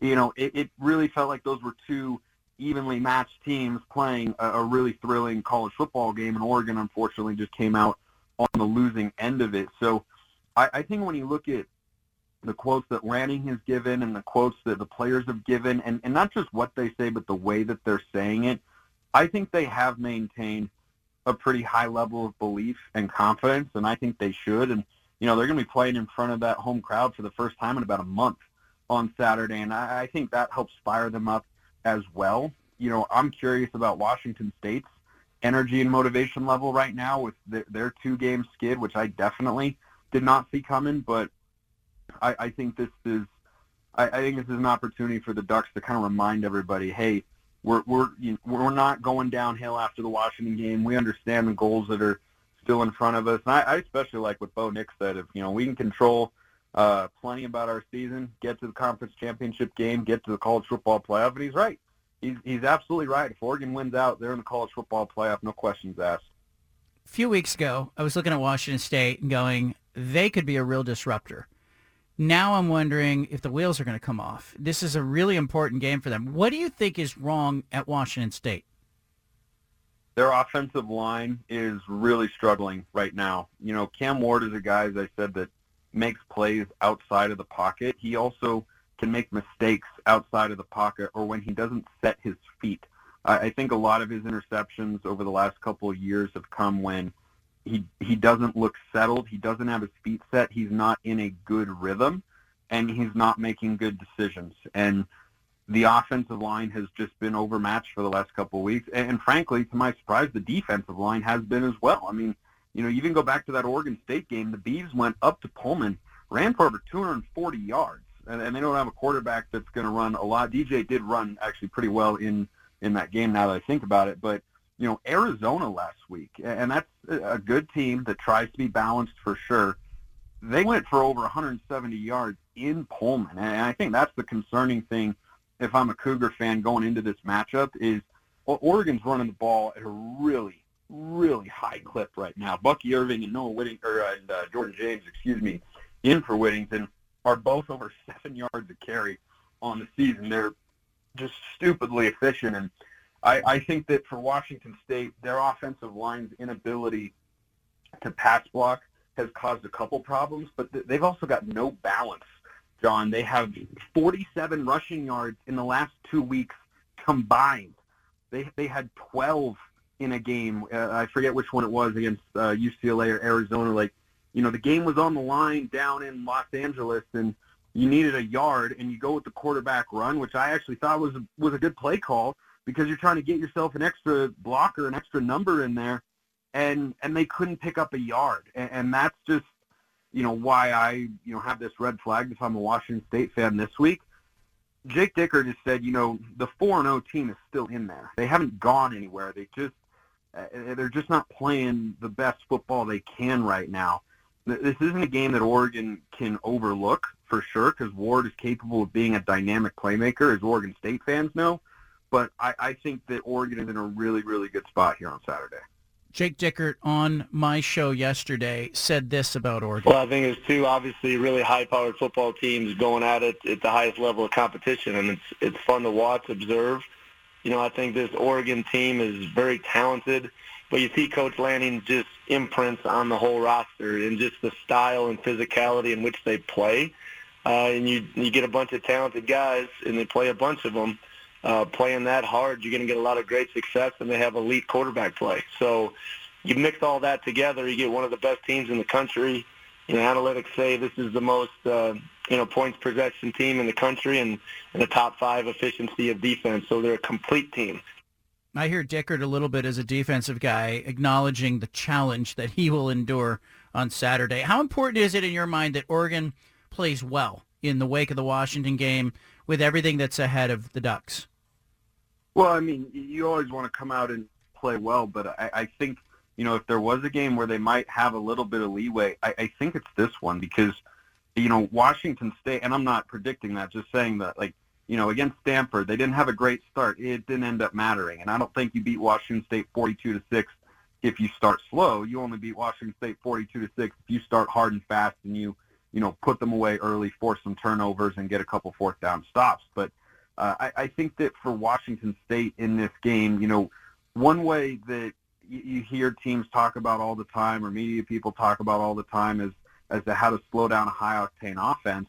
The way that you know Oregon did to an extent against Washington, or the way that USC has had done to them by Utah over the years, is you got to be able to run the football. You got to be able to control the clock a little bit. You can't do that if you're only throwing it. And you know th- that's why I think this is a troublesome matchup for Washington State. Is Oregon's offense is ridiculously balanced and efficient, running and throwing the football, and they can't play possession. You know, I, I think the game for the Cougars defensively, the game plan is going to be bend but don't break. Try to hold Oregon to field goals in the red zone. Maybe get them to go for it on fourth down a couple times. Apparently, that's a good way to stop Oregon's offense. But I, I, I think that it's it's a really really tough matchup across the board for Washington State because they, they don't really have a way to keep Bo Nix on the sideline and also move the ball down the field to get points because of that just utter lack of a running game. I think their leading rusher last week had like 23 yards on the ground.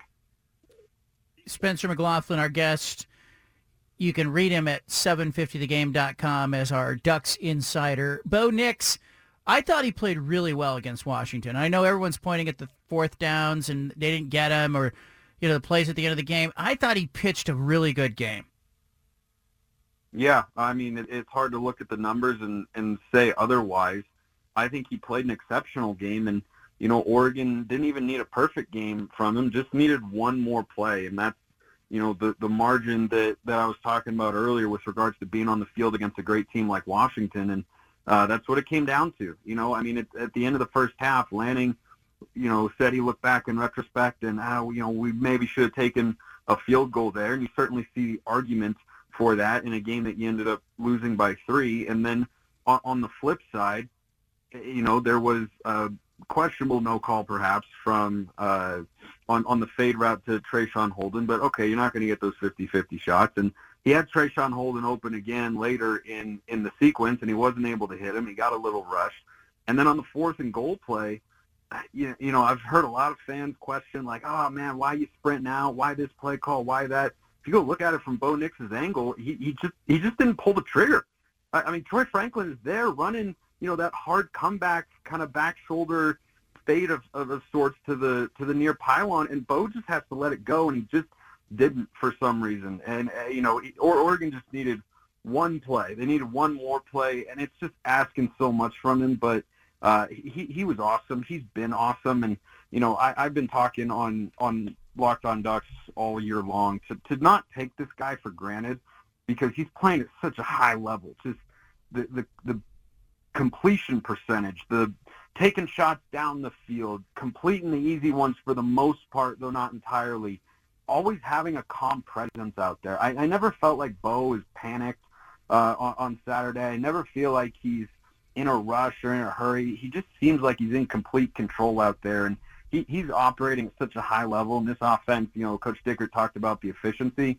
That that all starts with Bo Nix in both the running and passing games because he's he's just executing everything at a high level, and he's an explosive playmaker to boot. Six regular season games remaining for the Oregon Ducks. Saturday, home against Washington State. A week from now, at Utah. Then home games in succession against Cal and USC. At Arizona State, November 18th. And then home against Oregon State. What's the toughest game left for the Ducks? Um, is Cam Rising coming back? You you gonna get Whittingham to give you an answer on that one? uh, yeah, I mean ev- everybody's guessing at, at, at that point. Um, yeah, a, a friend of mine has, has got some contacts at, at at the U Utah that is, and you know they thought Cam was playing a couple weeks ago, and and then and then he just didn't, you know, and I mean that that's kind of the big mystery, and it doesn't look like he's playing this Saturday against USC, which is tough. But if Cam Rising plays, that Utah defense is so good, and Kyle Whittingham is such a good coach. Situationally, game plan, you know that the Utes are going to be really, really solid on all of those fronts. So it's Utah if Cam Rising is there. But if it's not, obviously you're looking at USC and Oregon State, and I, I think the Beavs are a tougher test right now. But I want to see how, how USC plays this week. Because interesting note on the Trojans, John. I know everyone wants to wants to write them off. Lincoln Riley teams made the college football playoff three times in a row in 2017, 2018, and 2019. They lost one game amidst the season in which they were being asked questions about whether or not their defense was good enough. They lost one game that was anywhere from their fifth to their eighth game of the season. They lost their seventh game of the year last season to Utah, and they had a bunch of defensive concerns. And then they went on to win their conference, and or at least appear in the conference championship game, or come within spitting distance of the college football playoff. And he made it three times at Oklahoma. I, I bring that up to say, I think everyone's looking at USC and saying they can't play defense. Well, no, they they, they really don't. They don't play a lot of defense, and it's never been a part of Lincoln Riley's mo. But it never has been, and he's still won conference championships before. Like, go look at the numbers that his teams allowed to Oklahoma. They weren't playing any defense; they're just outscoring everybody. And I know everyone's down on Caleb Williams right now, but I'm I'm going to go out on a big limb here, John, and say that Caleb Williams is not going to throw three interceptions every game for the rest of the season. And I, I, I think that that USC offense has got a lot of weapons, and Caleb is amazing, and Lincoln's a great play caller. So um, I'll, I'll lean USC if Cam Rising is out. But if Cam Rising comes back to play for that Utah game, that's the toughest game on the schedule because uh, the Utes haven't lost at home with fans in the stands since 2018. Spencer McLaughlin, I appreciate you. I will see you in the press box. You can read them at 750thegame.com. I, the question I asked in the 5 at 5, why is the college football season outshining the NFL? Help me with that. Why is it that the college football season seems more interesting right now than the NFL games? Can you put your finger on it? 503-417-7575. College football has given us some fantastic and memorable games to start this season. Why has the NFL not appeared to have been as interesting? What is that about? I want you to tell me at 503-417-7575. Literally, what is that about? You tell me. Uh, Stephen, you've weighed in. I've weighed in. I want to go to the phone lines. Jim is in Eugene listening on Fox Sports Eugene. Jim, go ahead. What do you think it is? John, I think the answer is simple. I said you just had an interview that lasted about 18 minutes, but 16 of that 18 was passion. It was talking about passion. And you know, in college sports, we have passion. In professional sports, it's just a fat guy sitting on the couch on a Sunday who doesn't have anything else to do and trying to watch people run around in circles. I think there's even a rebuttal from Las Vegas, meaning the fact that if you're going to lose your money, you're going to lose it on Saturday, but you're going to get some excitement out of the whole thing. And you know, this, and the the truth of the matter is, I listen to your program for one reason: Why? the passion. You talk about humanistic things, and I think there's your answer. Well, thank you. I appreciate that. Uh, he's talking about the passion of the game. The NFL, does the NFL lack passion? 503-417-7575. Is he right, Stephen? I think he could. I think he's onto something, and this is what I've been talking about when it came to you know the conference realignment. Was the thing college football has going for it is you know the alumni and like the passion of that of that you know caller said right there. The fans they have a true love for the game. The product is never going to be as good as it is in the NFL. The NFL just has better players and better athletes. Um, and so you're never going to match that. And so I don't like the fact that it seems like college football is trying to go to like a NFL uh, you know, mini minor system. Uh, you gotta you gotta embrace the passion. I think they've done that this season, uh, especially you know with the with Deion Sanders and the college football world all over that story. And then you look at uh, you know Oregon. Now everyone's on them in Washington, and you you embrace the crowd. And Kirk Herbstreit even said it after the Washington Oregon game. He said, "Look, I do Thursday night footballs." I do do Thursday night football on Prime, and th- there's no atmosphere like that is on a Saturday when there's a big time game. So I think that may be uh, one of the big reasons why, especially this season, when fans are really going for their teams, because for a while there, especially here in the Pac-12, it was unknown where every team was going and what was going to happen to the conference. I love that. Is it the passion? Is it that people are um, engaged in a different way with the uh, with the college teams and the pro teams? You tell me 503 417 7575. I have to I have to ask Judah if, you, if Judah's not too busy right now because he is an NFL guy. Is there something to the idea that it is passion? Is it something else? Why have the college games delivered maybe more so than the than the NFL games? I, this is interesting. I I don't understand the passion uh, argument. You see the fans face painted in the crowd. Like I'm a Seahawk fan. You just take one look at you know the Seahawk stadium and say that there's not passion there. Like to me, that doesn't make any sense. I I think this is one of those topics where it's we're in a college market, so there's going to be a lot more college football fans that resonate. I think with the college football product, and some of that to me is actually because of the, um, you know, in the NFL, everybody is so famous, so visible, and so you know, everybody knows the narrative with every team going back decades. The the college football game it almost benefits from the fact that the players on an individual level, aside from a handful of quarterbacks, are not as popular. They're not as talked about. They're not as widely known on a day in, day out basis. They come up and, and pop up on your screen over, you know, 7 million people in the case of Oregon and Washington on an October Saturday once in a while.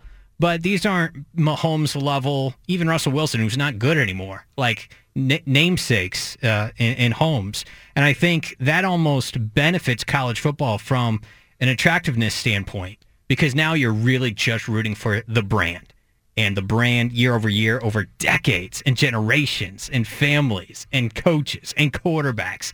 And that's where a more grassroots level of passion, I think, manifests. And it's a beautiful thing. But I'm not sure it's more passion. I don't know if it's quantifiable like that. Is it different though? Because you know you didn't go to the University of the Seattle Seahawks. You know, and somebody somebody went to Washington. I don't know. Let's go to the phone lines. Joe in Portland. Joe, what do you think? Hey, love the show. Just wanted to chime in. Yeah. Um, I don't think it's a passion issue. I think that there's no single great storyline to really hold on to. So like Mahomes is not playing great.